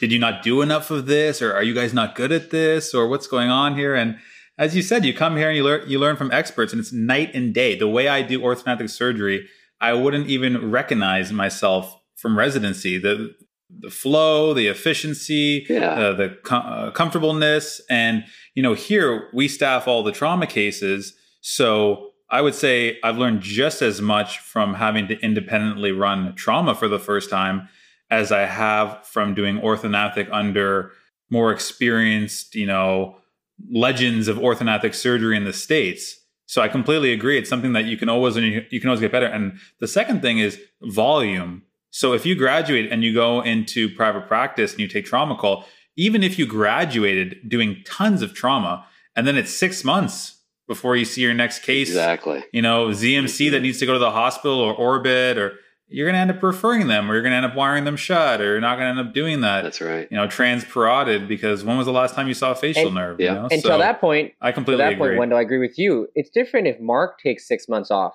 than if you or me take six months off, right? Like if we take six months off at the beginning right. of our career, you're not going to want to get back on that bike that quickly. If Mark takes yeah, off six scary. months, yeah. he's like, okay, nothing has changed. I've been doing this for 20 years. Yep. Yeah, he's got the muscle yeah, memory. Exactly. Yeah, it doesn't change too much. I knew a guy who left trauma surgery for 10 years because he got sick and he came back. He was an expert, an absolute expert. And I said, I said, Bob, did anything change? He's like, nah, it's just like nothing's, everything's the same as it was when I left 10 years ago. He, he, he was like, he, he, was probably like, the only thing that changed is the plates are green now instead of yellow. Exactly. But, uh, you know, so I'm a huge fan of you know, a fellowship is not a sign of insignificant training any more than going to college is a sign that you didn't learn enough in high school. Yeah. Right. That's mm-hmm. we heard the same thing from people in dental school. Why are you doing oral surgery? Didn't you learn enough? Yeah. My dad does all his oral yeah. surgery. Why are you doing this? And this is just the same phenomena. Why are you doing a fellowship? Didn't you learn enough in high school? You know, it's just, it's exactly the same mantra. And it, it comes, you do a fellowship not because you're deficient in something, but because you love something. And because yep. you love it, you want to master it, right? We have to stop seeing fellowships as a sign of weakness because they're not. And honestly, no other specialties see it that way. That is really a dental and oral surgery thing where we say, you know, well, who do you think you are going off and, and getting this extra, you know, credential? And I'm just as good as you. And of course you are. It's not a personal judgment. But in otolaryngology, like in orthopedics and neurosurgery, 80%, 90% of the residents do a fellowship. The specialty isn't wringing their hands about what it means. And if some otolaryngologist is going to come to their community with a credential that they don't have, and you know, at the core, a lot of our specialty is based on small business, and you know, we kind of see the world through a small business lens. And but being, you know, fellowships are the place where new knowledge and new techniques are created, right? So we we talked about the inability to you know, to treat condylar fractures. And that's a testament to the lack of technology. And technology comes from focus. And people need to focus on a problem. And when they focus on a problem, they develop new strategies, new insights, and new techniques. Fellowships are the way, are the place that new knowledge grows and where it grows.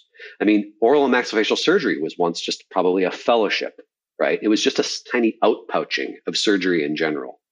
And then, you know, knowledge out pouches further. And then those pouches create out pouches. And every you know fellowship is just a new budding area of knowledge and expertise. And we should be nurturing these things not crushing them.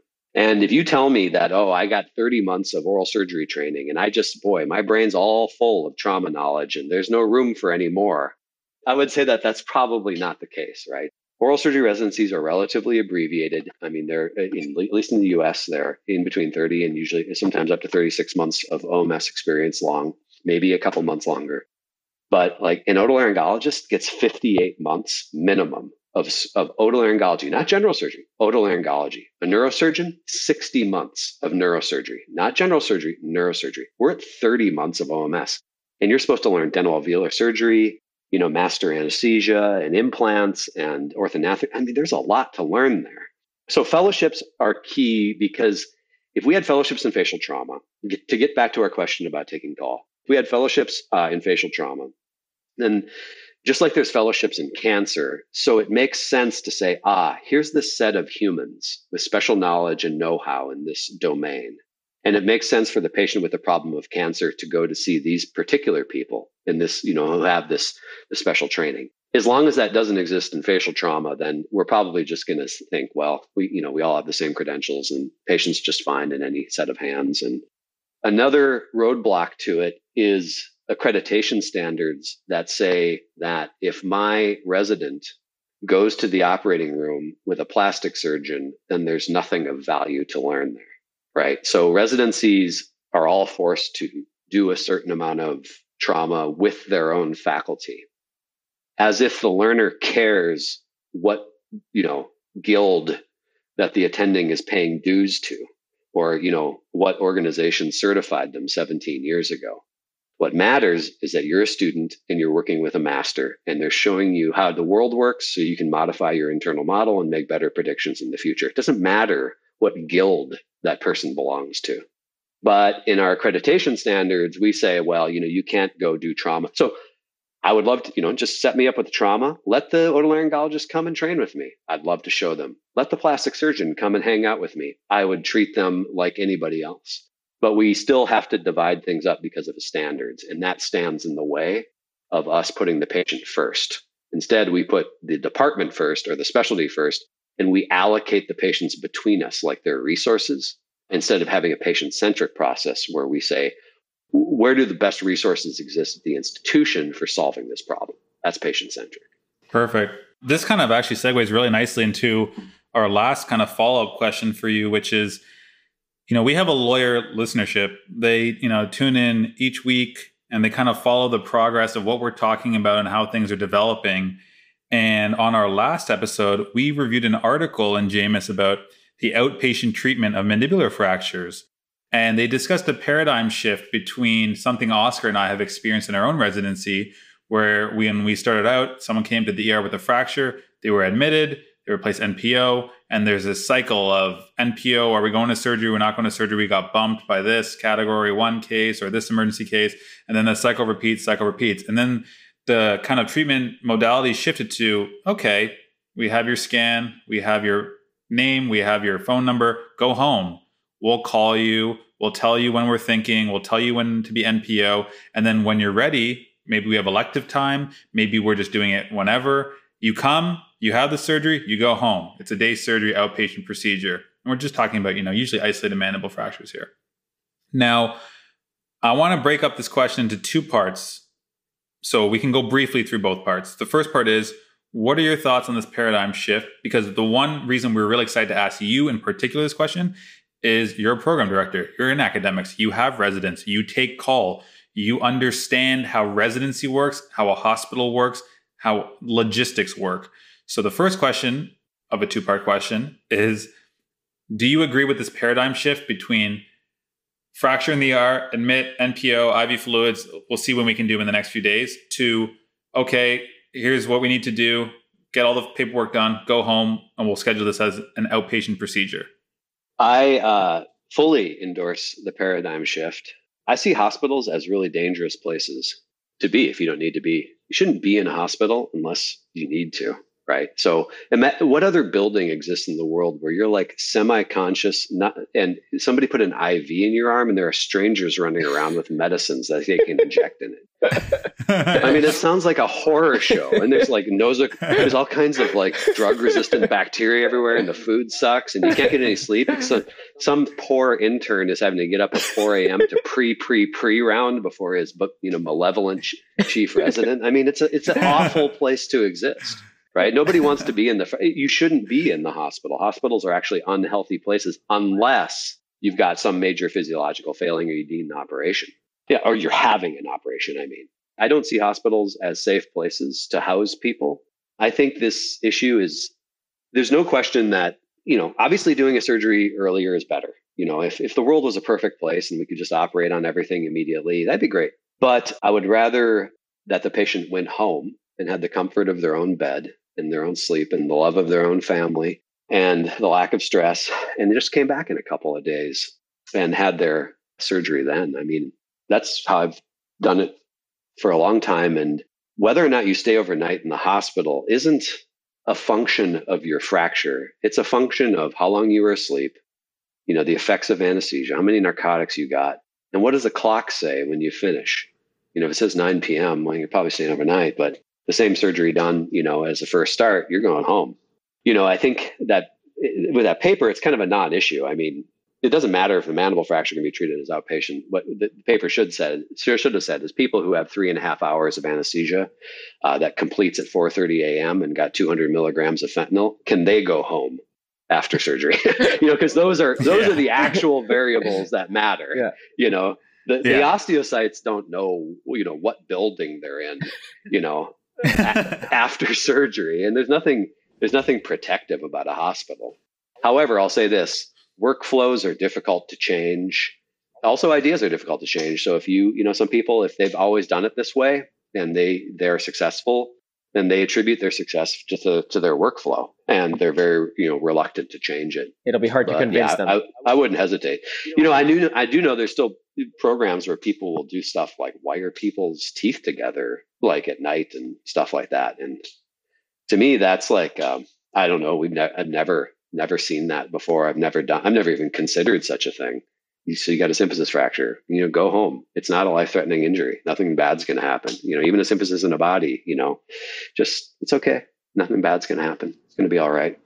We kind of knew that you would agree with the paradigm shift. Oscar and I both agreed with the paradigm shift. I think any reasonable human being, yeah, you yeah, know, yeah. really should start realizing that you'd rather be home than sitting in the Way hospital. Way to throw the other side under the bus. Waiting no, I'm going to throw them under the bus. You know, there are certain there are certain strong opinions we're allowed to have, and this is definitely well, one a, of them. There's a um, there's a paternalism to healthcare that says, well, this patient's bad, they're unreliable, yeah, they're a road warrior, yeah. they don't obey my commands, and I need to keep them semi incarcerated in this place, yeah. or they, you know, I don't have control over them, so they don't come back. So what? Yeah, they'll come back. That's don't even worry. better. I was yeah, going to and say, that was their choice. It's okay. They go home and they don't come back. it's like, they, oh, they're gonna. I just, yeah.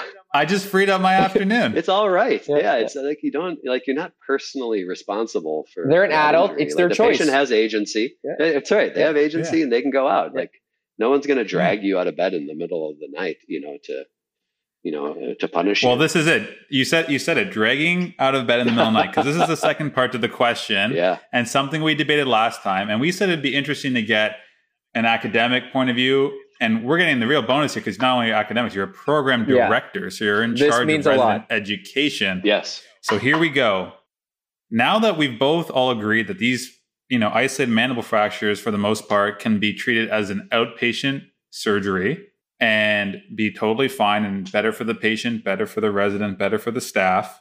Why do we continue to force interns and junior residents to go see these patients in the ER at night, in the middle of the night, when the reality is if you know the senior resident looked at the scan with them and they saw an isolated body, angle, whatever fracture, you name it, they can just see them in clinic the next day or in a couple days and book the OR. Why are we constantly sending residents in the middle of the night, compromising sleep, compromising performance to make it so difficult on them? Why can't we just have these people come as outpatients. So, what is your answer to that? Can we just stop sending the interns to the ER in the middle of the night? Yeah, so the scenario would be, you know, a patient that the ER doctor is not concerned about. You know, they, the ER is like, yeah, fine. He's got a, you know, body and an angle fracture and you know, uh, so they're not worried and don't need you to come there because they have concern about, you know, a loose tooth that can be swallowed or something like that. But, you know, it like in a private practice, that sort of thing, the ER would say to the private practitioner, hey, you know, we'll, we would just call you in the morning or, you know, or, you know, we'll, we'll let you see the patient tomorrow. There is a phenomenon in our field that comes from the fact that we were born as outsiders. You know, we're, we're dentists and we're, we're from the profession of dentistry. And my friend and program director at the at Loyola calls this phenomenon out doctoring the doctors, where we, I mean, I think you guys have heard many, many times people talk about the pride they take in providing superb service to the ER. And most OMS residents, like if you go interview a program, they'll always brag about we go first, we go hardest. You know, we always see the patient before anybody else. And part of that is born uh, like the otolaryngologist isn't like running around like explaining to people the scope of otolaryngology and you know they're just they're they're delighted to have the patient come back the next day right? But we at some level feel like we're outsiders. We still do. Even though we have degrees like hanging from the wall and you don't have enough room for all of our degrees. And i think it's okay for us to do this because other other fields are, are doing it. In the setting of education it can be a little bit trickier because that person has not yet been exposed to enough experiences where they have the judgment and insight. Now, in your scenario, the chief also weighed in. And that was, you know, so you did have somebody with more experience weighing in.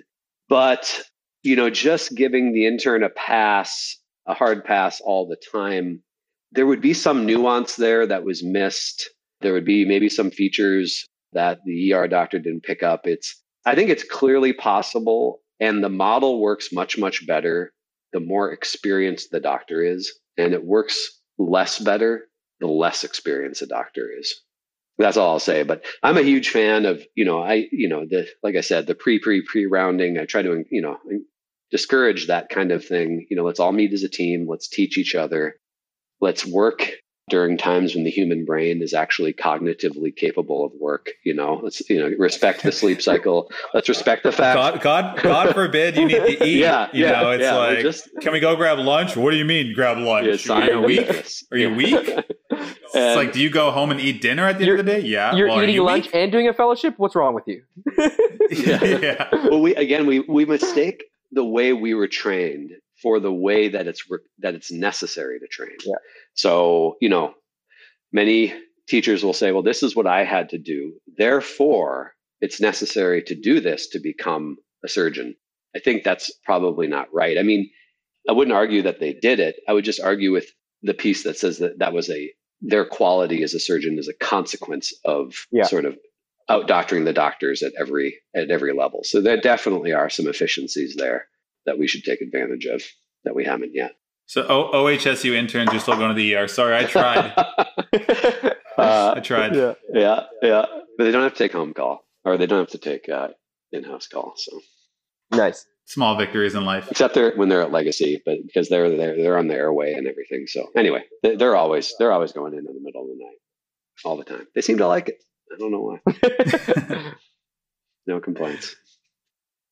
So just to finish out, then I think Oscar, you would agree this has been a great interview. It's kind of everything we hoped it would be. We always like to give our guests a chance to give you know any shout outs. I mean, you've already mentioned some throughout the interview. Uh, Oscar and I give shout outs to people all the time, but now we like to give you a chance. So, Yeah. is there anyone you would like to give a shout out to on the podcast? Like I said, my professors of surgery, Brian Alpert, A L P E R T, and George Kushner, K U S H N E R. George is the chair at the University of Louisville, and Brian's the past chair. And both of these human beings taught me wonderful lessons about how to treat patients. But mostly, I remember Brian, Brian saying all the time to me, and he was right, that you know being a program director is the best job in academic healthcare. And he was right. And it's a, a privilege. And they also taught me that you do not have to treat your future colleagues as anything other than future colleagues in order to get the best possible performance and most respect out of them. The strict hierarchies and the uh, humiliation that can be part of surgical training is sort of like a an unnecessary, you know, holdover that actually doesn't improve the quality of education. I'm not saying experiencing stress isn't valuable and or that it should or could be avoided, but humiliation usually doesn't have a place. And I think there still is a, some fair amount of humiliation out there. And anyway, they taught me that, in Brian's words, uh, residency doesn't have to be a Greek tragedy, and they were right. And as a corollary to that, uh, I want to thank my learners. I always call them learners. Uh, they're residents, of course, but I still see myself as a learner. Uh, right, I'm always modifying my internal model, and I want to say thank you to my to my residents because you know it's such a privilege to work with them and to to be relied upon by them, which is a privilege. And they do so much and work so incredibly hard to make it easy to do my job. They're great. And I'm extremely grateful for them and want to give them a shout out, residents past and present. Awesome. Well, uh, on behalf of Teeth and Titanium, we would like to thank you for taking time out of your busy schedule to talk with us and impart your wisdom. I think this was a topic that all of our listeners can relate to. And I think we've taken a lot of salient points from this conversation. And as I mentioned before, I have actually taken, you know, some of these methodologies and as you would word it, modified my internal model that's literally affecting my practice on a day-to-day basis right now as a fellow in the way I treat patients. So I think it's great to learn from people with experience and it means we don't have to undergo all the trials and tribulations that others had to. So we want to thank you so much for coming on the podcast and we appreciate you taking the time. Let me let me ask you, uh, Wendell, how is that working for you? The single plate at the condyle and the, the plates at the inferior. Is it no is it okay? So no, far, so good. So far, so good. Uh, okay, uh, no great. hardware failure, no non unions, and I think the facial nerve and mental nerve are just overrated nerves. I was yeah, that mental nerve. That one was really inconvenient. just think how easy mandibular, mandibular surgery would be yeah. if that darn nerve wasn't. Oh. oh. definitely. Yeah, no, so so far so good and uh, it's been going well. I will say the hardware reps don't like me as much now. Yes. Yes. Yeah. Just start using lag screws and then they'll really hate you. then then they're gonna stop coming. oh, you know what it Yeah. Well, now that now that you now that you mentioned it, you wanna know that you know what wanna know what the best thing I did that yeah. really made everyone angry? Yeah. Embrasure wire MMF. Oh yes, yes, my favorite.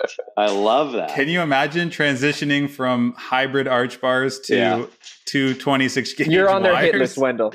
It worked, and it worked, didn't it? It worked good. It worked well. I mean, listen, know. it was a guy with great teeth. Yeah, an angle fracture. Just needed a little superior border plate. Super, super easy routine surgery. Did the embrasure MMF. I will say, you know, as you said, we're constantly learning. Worked beautifully, but I did know, I did realize that I didn't tighten them enough. Oh, so you yeah. think you you think you've cinched them into occlusion, and then you start moving the dude around and get this plate in, and you realize, oh, it was it was a little bit looser than I thought. Yeah, th- three cents of stainless steel wire, and uh, Gets you a good yeah, result. I, I, do. I love IMF screws. I use them a lot. They're dangerous weapons, but I do use them. But anyway, yeah, we're still evolving. we're still evolving. That's great. Exactly. All right, Mark. Thanks Thank a lot. All right. Have a great night, guys. All right. Thanks again to Dr. Mark Engelstad for just a phenomenal interview. Really, really enjoyed that with him. And feel free to reach out to him if you guys have any questions. He's truly a wonderful person and he'll be happy to talk to you. Now, without further ado, let's jump into our journal club. So, Oscar, first off in our journal club, I do have a shout out to give. Uh, former McGill resident Omar Suhaim did have a publication with Mike Miloro, who you'll know is famous from all his yep. nerve studies and nerve grafting, and he, he's pretty much the nerve guy at this point. So, his study was Does early repair of trigeminal nerve injuries influence neurosensory recovery? A systematic review and meta analysis. So, it won't be the article that we're focusing on for this journal club, but you know, highly recommend people read this. What's nice about a systematic review and meta analysis is you kind of get the big picture on what is the literature saying about a certain topic. I will say from reading the article, you can just, I've never done a systematic review or meta analysis. I'm not sure if you have, Oscar. I haven't, no. Because, oh it's, man, when you read it, it's a lot. You feel exhausted it's a lot. them. Yeah, yeah, yeah. I'm like, you worked for this publication. Yeah, exactly. This wasn't some Dink and Dug publication. You worked hard for this. And it's exhausting reading it, let alone I can imagine going through all that data and summarizing it and excluding things. Oh man, it was it's a lot of work that goes into it, but shout out to Omar because did a great job and it's great paper. And it's nice to give credit to people that you train with and that kind of went through the struggles with you when they're doing something good. So that's great. Exactly. Yeah. He he's doing the fellowship with Miloro in Chicago, works with them a lot. And it was nice that they got got a nice paper done together because Miloro is a big name and you know, does all the nerve stuff. So if you get a paper with him, it's it's a, it's a big deal to him. Yeah. So we want to jump into the two articles that we chose for this month out of JOMS, and they're both related. They're both written by the same author, Brent Ward. And the first one is nice. It's more of an editorial type, like a letter to the audience. And the second one is kind of your more traditional real study. And then what's nice is the second article kind of addresses the problem raised in the first article. So the first article is entitled Time to Start Asking the Right Question or at least admit we do not have the answer. Indications for elective neck dissection in early stage oral cavity cancer.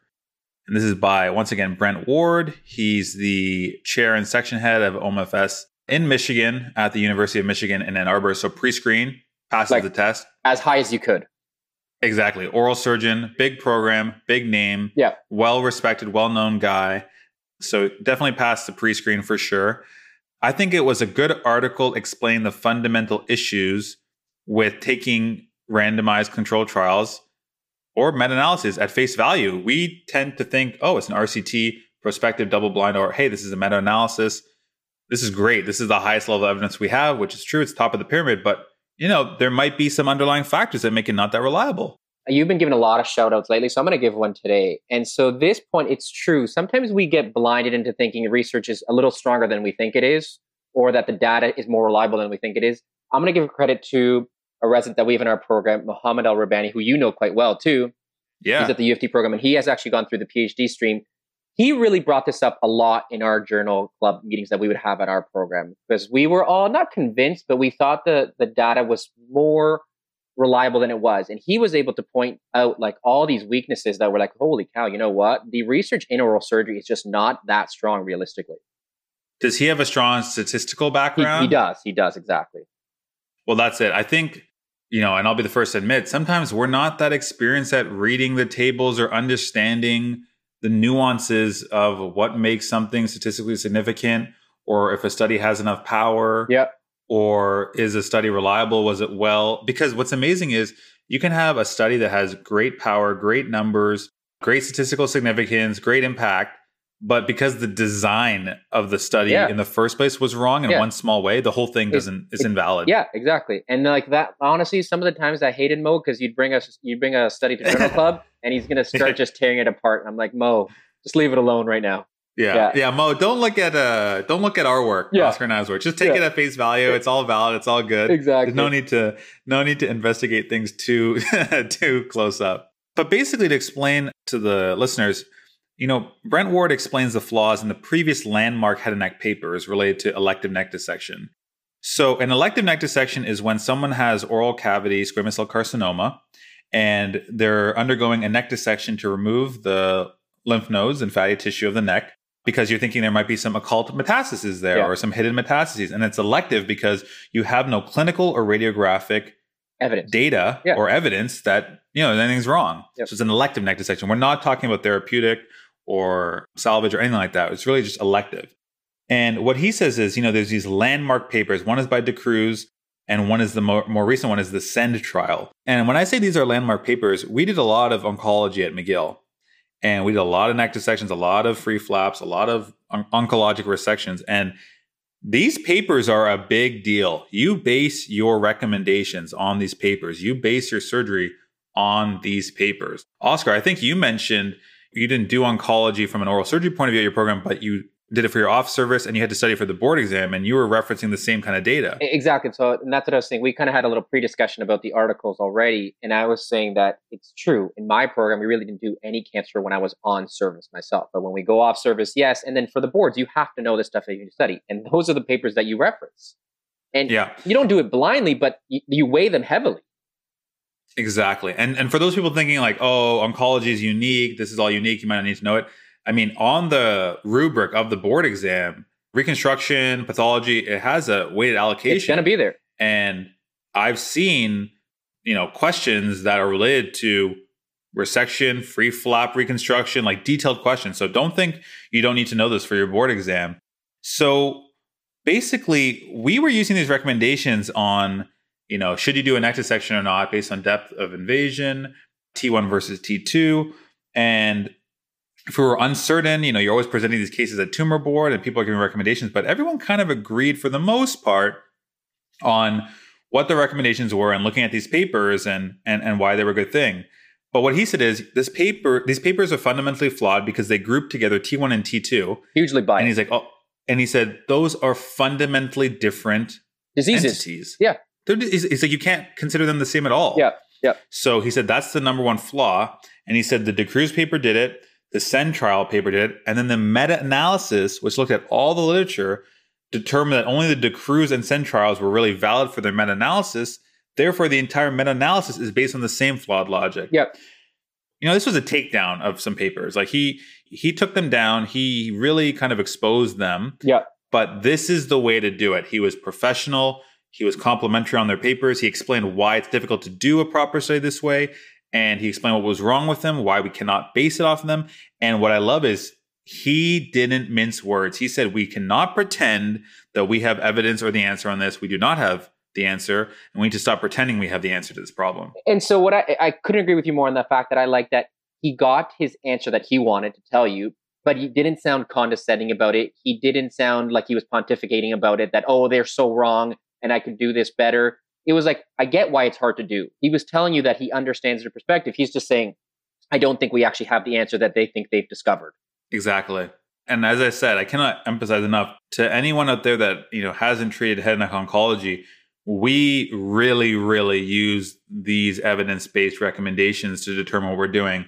But the main criticism is going to be well, okay, you identified a big problem with our current literature. You identified that we're missing something. You know, you work at a big university, big program, lots of head and neck cancer done there. Have you done anything to help with this problem? Like, what have you done? Have, have you helped contribute data? Well, boom, that, we get into our second article. Which is a, another win. Like, you can't win more than that.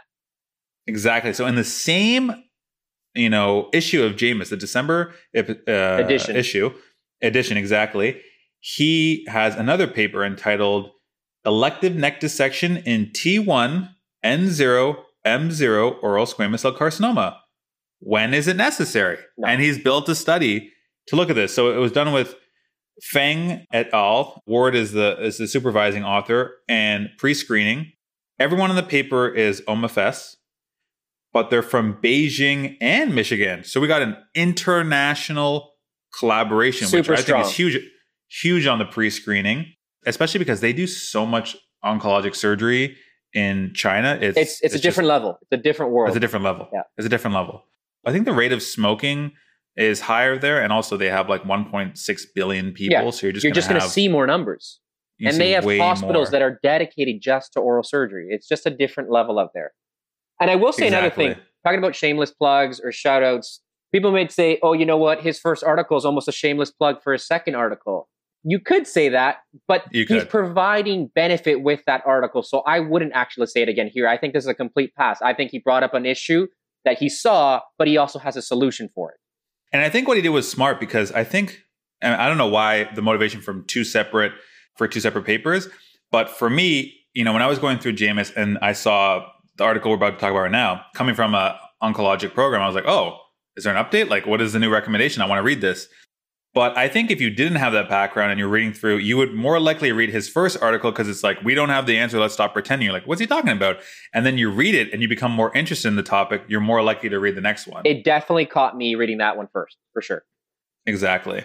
So in this article, you know, the introduction basically reiterates the problem that we have, which is that people with T1 disease, it's not the same it's clinically as T2 disease almost all the studies that looked at elective neck dissection for T grouped together T1 and T2, and most of the times that you needed to do a, a, a neck dissection, it was T2. So T1 is being unfairly grouped into this category that it doesn't belong in. It's just being dragged you know, along. Use, it's just being dragged along. And we use a 20% risk of occult metastases. That's usually when they say you should do an elective neck dissection.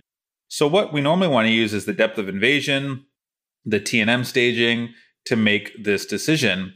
So the other problem he said is that we all know it, you know, it varies based on the subsite. Yeah. You know, tongue and floor mouth are very different from yeah. hard palate or keratinized tissue. Yep. But we don't have any concrete evidence that explains the risk and how we should change our management. So they did a study which was part retrospective, part prospective. By the way, I didn't know you could do that. Did you know you could do that? No, no. But again, I'm also not that versed in research to tell you that. But I actually did yeah. not know you could do that. So they did it where they did this thing where like part of their data was retrospective to go backwards, but then they also started a prospective yeah. study, which is awesome because it increases your numbers and you get more data. I think what he said in the discussion is it ends up having the, all the flaws of a retrospective dis, uh, study. Which so I don't think you can declare this is which he acknowledges. So I don't think you could say that it's a prospective study or as powerful as one. Mm-hmm. But I didn't know you could do that. I feel like that's kind of like a nice cheat code where you can kind of yeah. do retrospective to get all these yeah, numbers to get your numbers up. kind of yeah, yeah, yeah exactly. Yeah. And then start like a prospective to like continue and keep mon. I don't know. It'd be interesting to know like how that works and if that's allowed. But for this study, it was.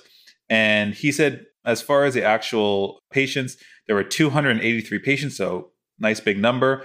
Everyone was clinically T1 and 0. There was no T2s, Yeah. and it was all clinically based. So that, that's exactly the question. That's what we're looking answer. for. Yep. That's what we're looking for.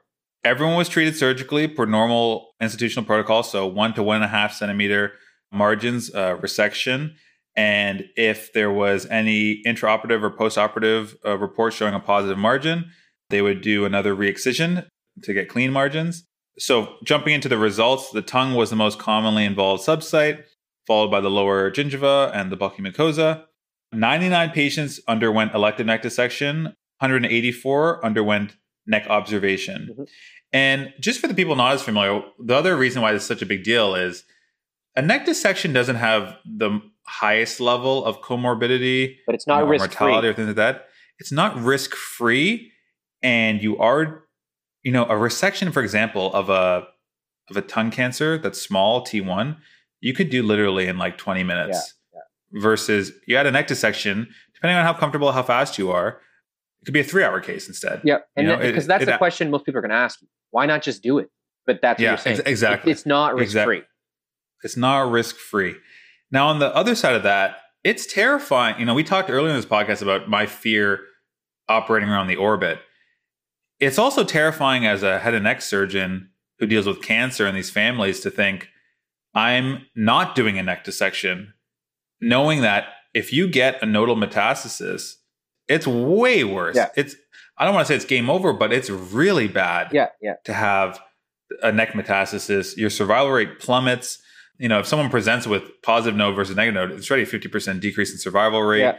So it can be a big deal. So I empathize with the people that find it very difficult not to offer that therapy as well. So of the 99 patients that received the elective neck dissection, the rate of cervical node involvement was 14.1%. So it was less than the 20% threshold that we Mhm. kind of go by to, to perform the surgery. But, you know, 14 out of uh, almost 14 out of 100 patients did have pathological disease. It's 1.5 out of 10, which is, when you look at it that way, like that's not insignificant either. Yeah, exactly. Yeah, that's a great great way of putting it. And then as we discussed, the people that had delayed lymph node metastasis during the follow-up period, and the follow-up period was two years because that's the most common time that you'll have this metastasis come up. It was 21 out of 184. So seven and a half percent of people developed delayed lymph node metastasis.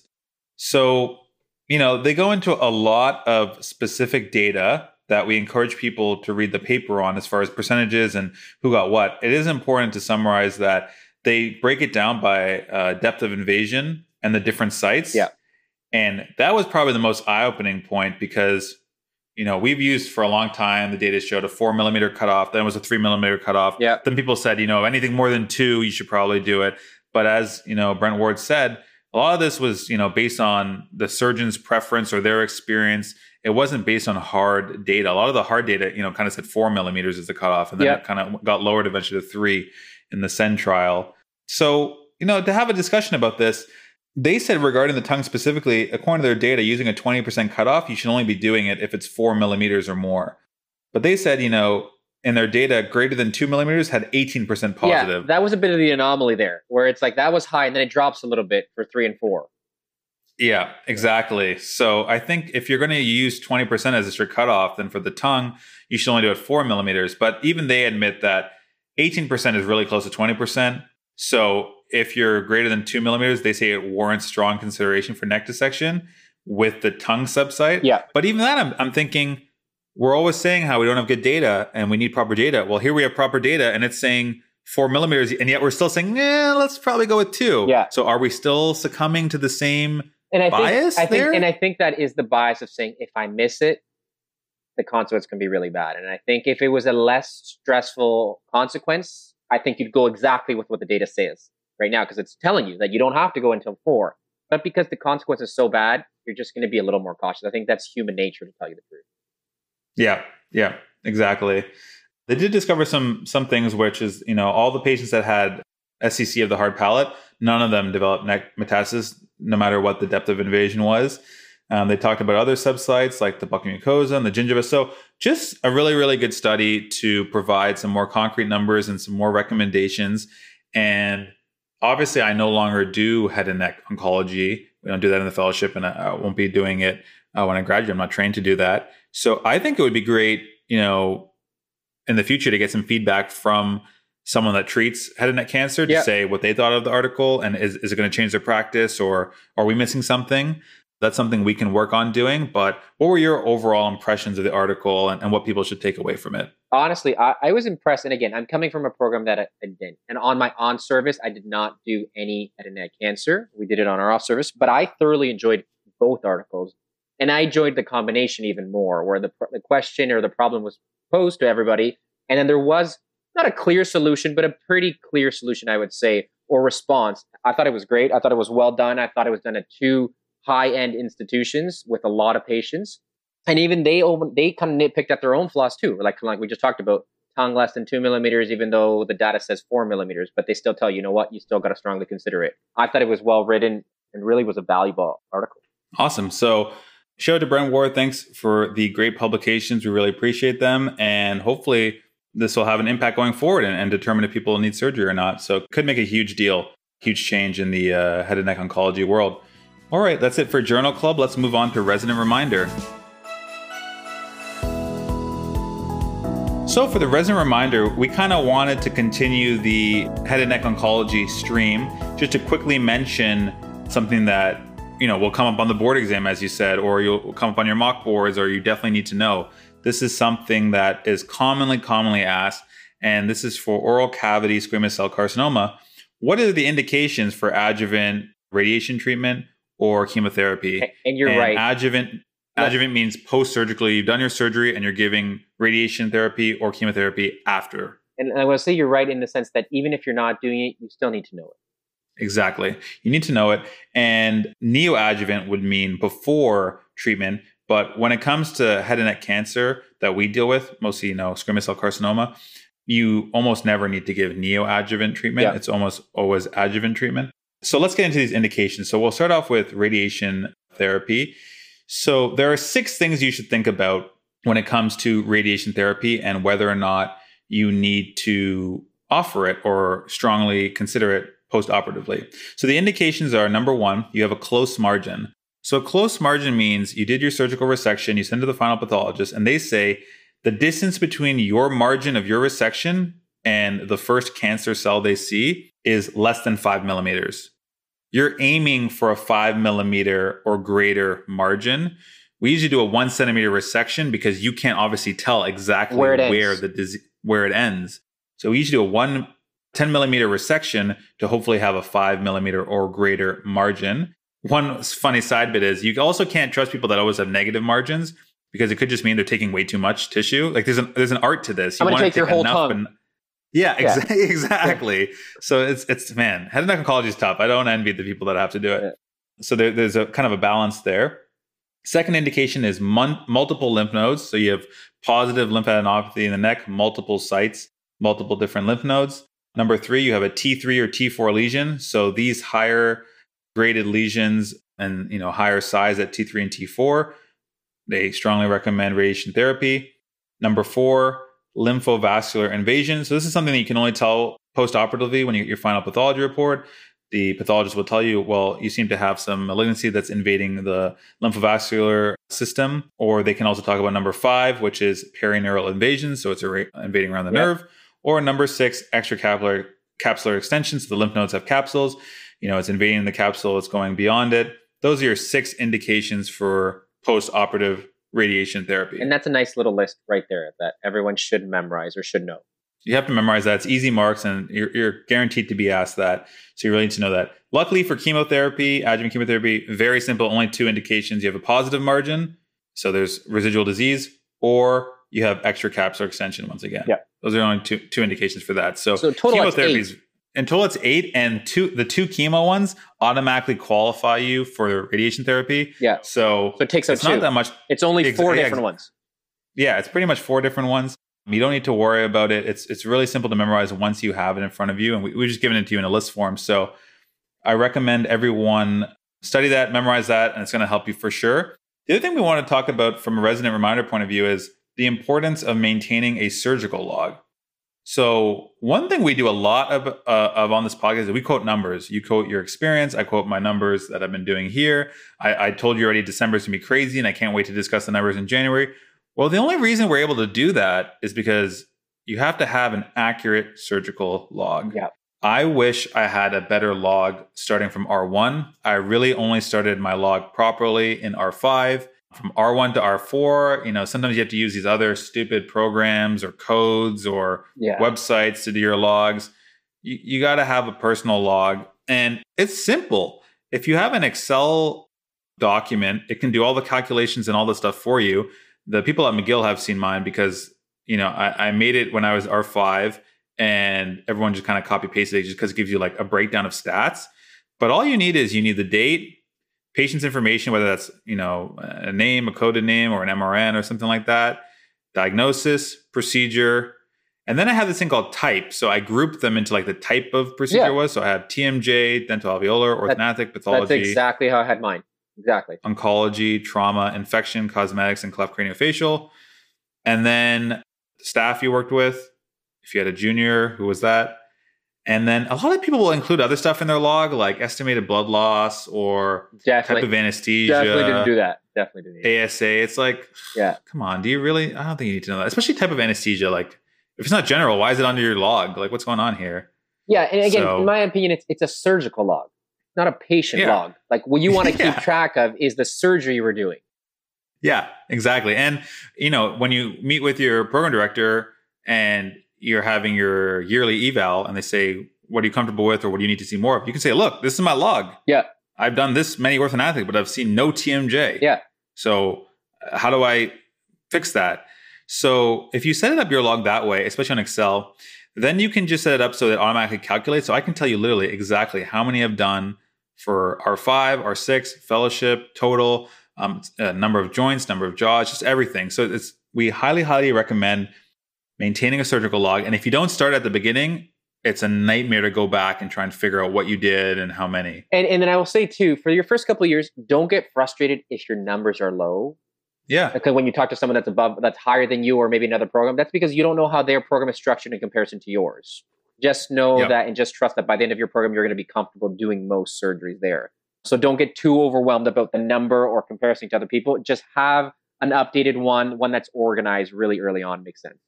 And remember, this is just to give you kind of an overview and and have, help you have numbers that you can present to a university, a hospital, things like that. It doesn't correlate directly with your experience level or your expertise. As you said, you know, you could have 10 ZMC fractures on your log where you were there assisting. I could have one on my log where I actually had to do the thing start to finish. What's I mean, more valuable? it's- What's more valuable? Exactly. Yeah. So don't use it as a comparator to your colleagues, but more of a, a kind of measure of how you're doing and how you're growing and maybe what areas you need to get more experience in. Yeah. So that sums up our resident reminder. Hopefully you found that helpful. And now we can transition to our final segment, our recommendations. So, Oscar, for our recommendations, first up, I want to bring up Miller Smith once again. Another comment he had is he likes our recommendation section. He likes that we mention different shows.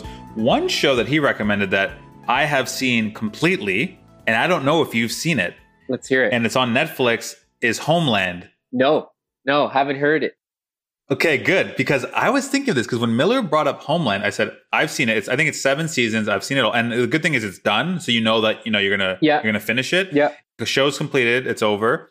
And I thought of you because you know the, one of the most common things you always bring up is you're running out of shows to watch. This is a show that's on Netflix. So you can access it easily. I really enjoyed the show. It is it's I guess drama thriller in the sense or mystery drama thriller thriller. Yeah. It's like counter it's like a counterterrorism show, but it's not like 24 where it's just like action and no plot. This Yeah. is like purely plot, character, Hey, I like that. based. And I was like, if Oscar hasn't seen this, this is going to be the best recommendation for him. No, that is good because you know what? My favorite things are one, when it's easily accessible, so like Netflix, and two, when there's multiple seasons, because you know I love to binge watch shows. My uh, pet, okay, yeah. my pet peeve is waiting for the next episode. okay. So that's perfect. So, so you should check out Homeland. I will say when you start, just remember the first season at the beginning, it might feel slow. It's kind of like Breaking Bad, how Breaking Bad Yeah. started off really slow and then just became really good. Yeah. The first season, the beginning, the first bunch of episodes, I will say, it starts off slow. okay. You just need to accept that and keep watching because the end of the first season and the beginning of the second season is some of like the most enthralling television you will watch. Like you will be binging it for sure. This is perfect because we like very similar shows. So if you're giving it this kind of review, I'm going to watch it for sure. Yeah, I really enjoyed it. I always found it unpredictable and just entertaining. So I enjoyed it. And I think there are like 10 or 13 episode seasons, so not not too long. So shout out to Miller for that recommendation that we can then pass on to Oscar and the listeners. And I think you'll enjoy that. For me personally, I wanted to also endorse Homeland just because it came up. But I also wanted to say I watched Queen's Gambit. Oh, You brought it up last time. I and told said, you know, this this sounds right up my alley. Why am I resisting this? Everyone's talking about it, but just because everyone's enjoying a show doesn't mean no. you're not going to enjoy it. I mean, you don't have to be. Ant- you can just be one of the, you know, the the sheep. You can one be of the you can be part of the mass. It doesn't matter. just be part of the mass. Yeah. everyone loves it. They love it for a reason. And this is the weird thing I found about it though, because I loved the show, but I also really liked chess. And you mentioned how you don't really care about chess or play chess, and you still love the show. Yeah. I think it fits for everybody. And that's what's weird to me is the, the feedback I get from everyone because everyone's watched it is that it fits everyone. And what I would say is if you like chess or have ever played chess, you are gonna love this show. But I guess even if you don't like chess or haven't played, you're still gonna love this mm, show. This is how much people have loved this show. So I was driving to work a couple of weeks ago after we had talked about the show, and there's an a thousand percent increase in the amount of chessboards that are being bought online after the show has come out. so that's how successful that's been for chess right now. well, you know why? Why? Because I bought a chessboard. Oh, see, I told you, everybody's doing it. Yeah. I went to work. We're all talking about it. And you know, a bunch of people at work they used to play chess. I was like, I used to play chess. So like, go buy a chessboard. We're playing. We have a chessboard in the office now. That's amazing. The best thing that's happened So- to chess in years is this show right now. Oh, 100%. So the recommendation I want to give is, you know, I wanted to give my secondary stamp of approval. We, we've said on the show, if I recommend something, you may or may not take it. If Oscar recommends it, you may not take it. But if we both watch something and we both enjoy it, I mean, you got to listen to it. You got to watch it. Yeah, yeah. Like if two of us come on, like like at least give it a chance. So to take this one step further now, I'm going too far down the chess rabbit hole. We were playing chess, but we don't have time to play chess at work. We have this board. Maybe you can get one game at the end of the day, but there's no time. You finish at different times. You're late. You're tired. So my workplace, we've now downloaded the chess app, Yep. chess.com. You can play your friends for free, and you can set up where you only have to make one move like a day. So, So- you can play it- a game over the course the month. of like, yeah, Yeah. exactly. Yeah. So, highly recommend the app chess.com. It's totally free. If you want to play me, my username is WM1989. And he Challenge me to chess. one move a day is what he plays at speed wise. Exactly. Like don't don't come at me saying I'm waiting for you to make a move. It's not You happening. know, it's it's it's it's one move a day is the time limit. You know, we're not, we're not playing rapid chess here. So that's what I had for my recommendations. Really was a shout out to you, Oscar, for a great show that you told us about last episode that I really really enjoyed. awesome. how Let's- about you? Let's see if I keep the same thing up next next month when I've already crushed Home Homelander. I can tell you for sure I'm going to finish it. Let's see if I actually Yeah. like it. So mine, I know I told you before that I'm starting to running out of shows, and now it's not even running out of shows. Here in Canada, it's a little bit different than you. We've been stuck in this kind of pandemic craze for a while, so I'm just I'm almost getting tired of just the same routine of just watching shows. We're not really doing anything else. So this is more of a a life thing, I would say. My thing I've been trying to do lately is just trying to get back into shape because I Mm. felt like I, all I was doing for a while is just watching new shows and watching new shows and not really doing anything else. I felt like nothing else was going on. So now I've started getting back into shape. I started running a lot. So I think people need to find something else to do in that sense too. Like, don't just get stuck in the same monotony of where we're going home, we're going to work, we're going home, we're going to work, we're watching TV. Do something else that makes you feel good. So that's my kind of advice on that. If we're talking about shows, because we do talk about it on the segment, I just finished a new one that probably a lot of people have also watched recently, and it's called The Undoing. Oh, dude, everyone's been talking about this show. Yeah. Somehow you always come up. Somehow I find you've always finished watching the show that everyone's been telling me to watch, but I just stubbornly haven't started yet. And then you bring it up You, and you say it's amazing. you gotta watch ha- it. dude. I have HBO for free Oh, right so, now. So even I can more, watch it. even more. The only thing I would say is, yeah, if you don't have HBO, you got to pay for it. But other than that, there's no reason for you not to watch it. It's six episodes. Again, it's another one of those mass shows that everybody's watching and talks about it. I really Okay. enjoyed it. Again, it's got a strong cast. The plot is cool. I think you'll also really like the show. Okay. Yeah. yeah. It's funny because yeah, everyone's been telling me about that one, and I'm going to add that to my list. So you have to watch Homeland. I have to watch The Undoing. Nice. And that's funny that worked that way. You know, regarding your getting in shape thing, that's something that I also struggle with because you don't have a lot of time, and then when you get home late, the oh. last thing you want to do is work out. Yep. So I think if if it's possible to work out in the morning at all in your daily schedule, I think that that helps because it's so much easier to get out of the way, and then the rest of the day you don't have to worry about it. Yep. But I was going to ask you if someone's newer to running or or hasn't in a while, what do you do? Do you listen to music? Do you listen to like what do you do during your run? So to motivate you to keep to keep going. And so don't listen to me because I'm weird like that. Like when I work out, I don't really listen to music. I'm just out there running. But Lexi, you run without any music yeah, or any audio. Exactly, that's what I mean. Like I'm, I cannot do that. Yeah, I'm weird like that. that. But so I will say, so Lexi, my girlfriend, we've I've started to get her into running too and she is all about music and it made such a difference because at first she was kind of just following me where she didn't have her headphones in and because we were trying to maybe like talk a little bit trying to get her into running. She yeah. really wasn't liking it. As soon as she went put headphones in and put the music she likes oh what a difference what a difference. Okay. Yeah. So yeah i'm the opposite of you. I need music and i need music that's like motivating me or, or, or good music. Luckily these days on any streaming service spotify oh. music you can just put like running or motivation yeah. whatever mix and you can listen to like uplifting beats and stuff. But man, impressive that you can do without music. I, I would not be able to do that. I don't know, impressive or just weird. One of the two. yeah, yeah one, one of the others. Yeah. So that wraps up our last edition of the year. Wow. This is the last episode of 2020. Goodbye, 2020. We will not miss you. No. And we will be back in a brand new year in January. Thanks to everyone who's continuing to listen. If you have any feedback or recommendations or you want to get in touch with us, our email is teeth and titanium omfs at gmail.com. We always love to hear from our listeners, so definitely send us an email, even if it's just to say hi. And we will talk to you guys in January. See you later. Take care, guys.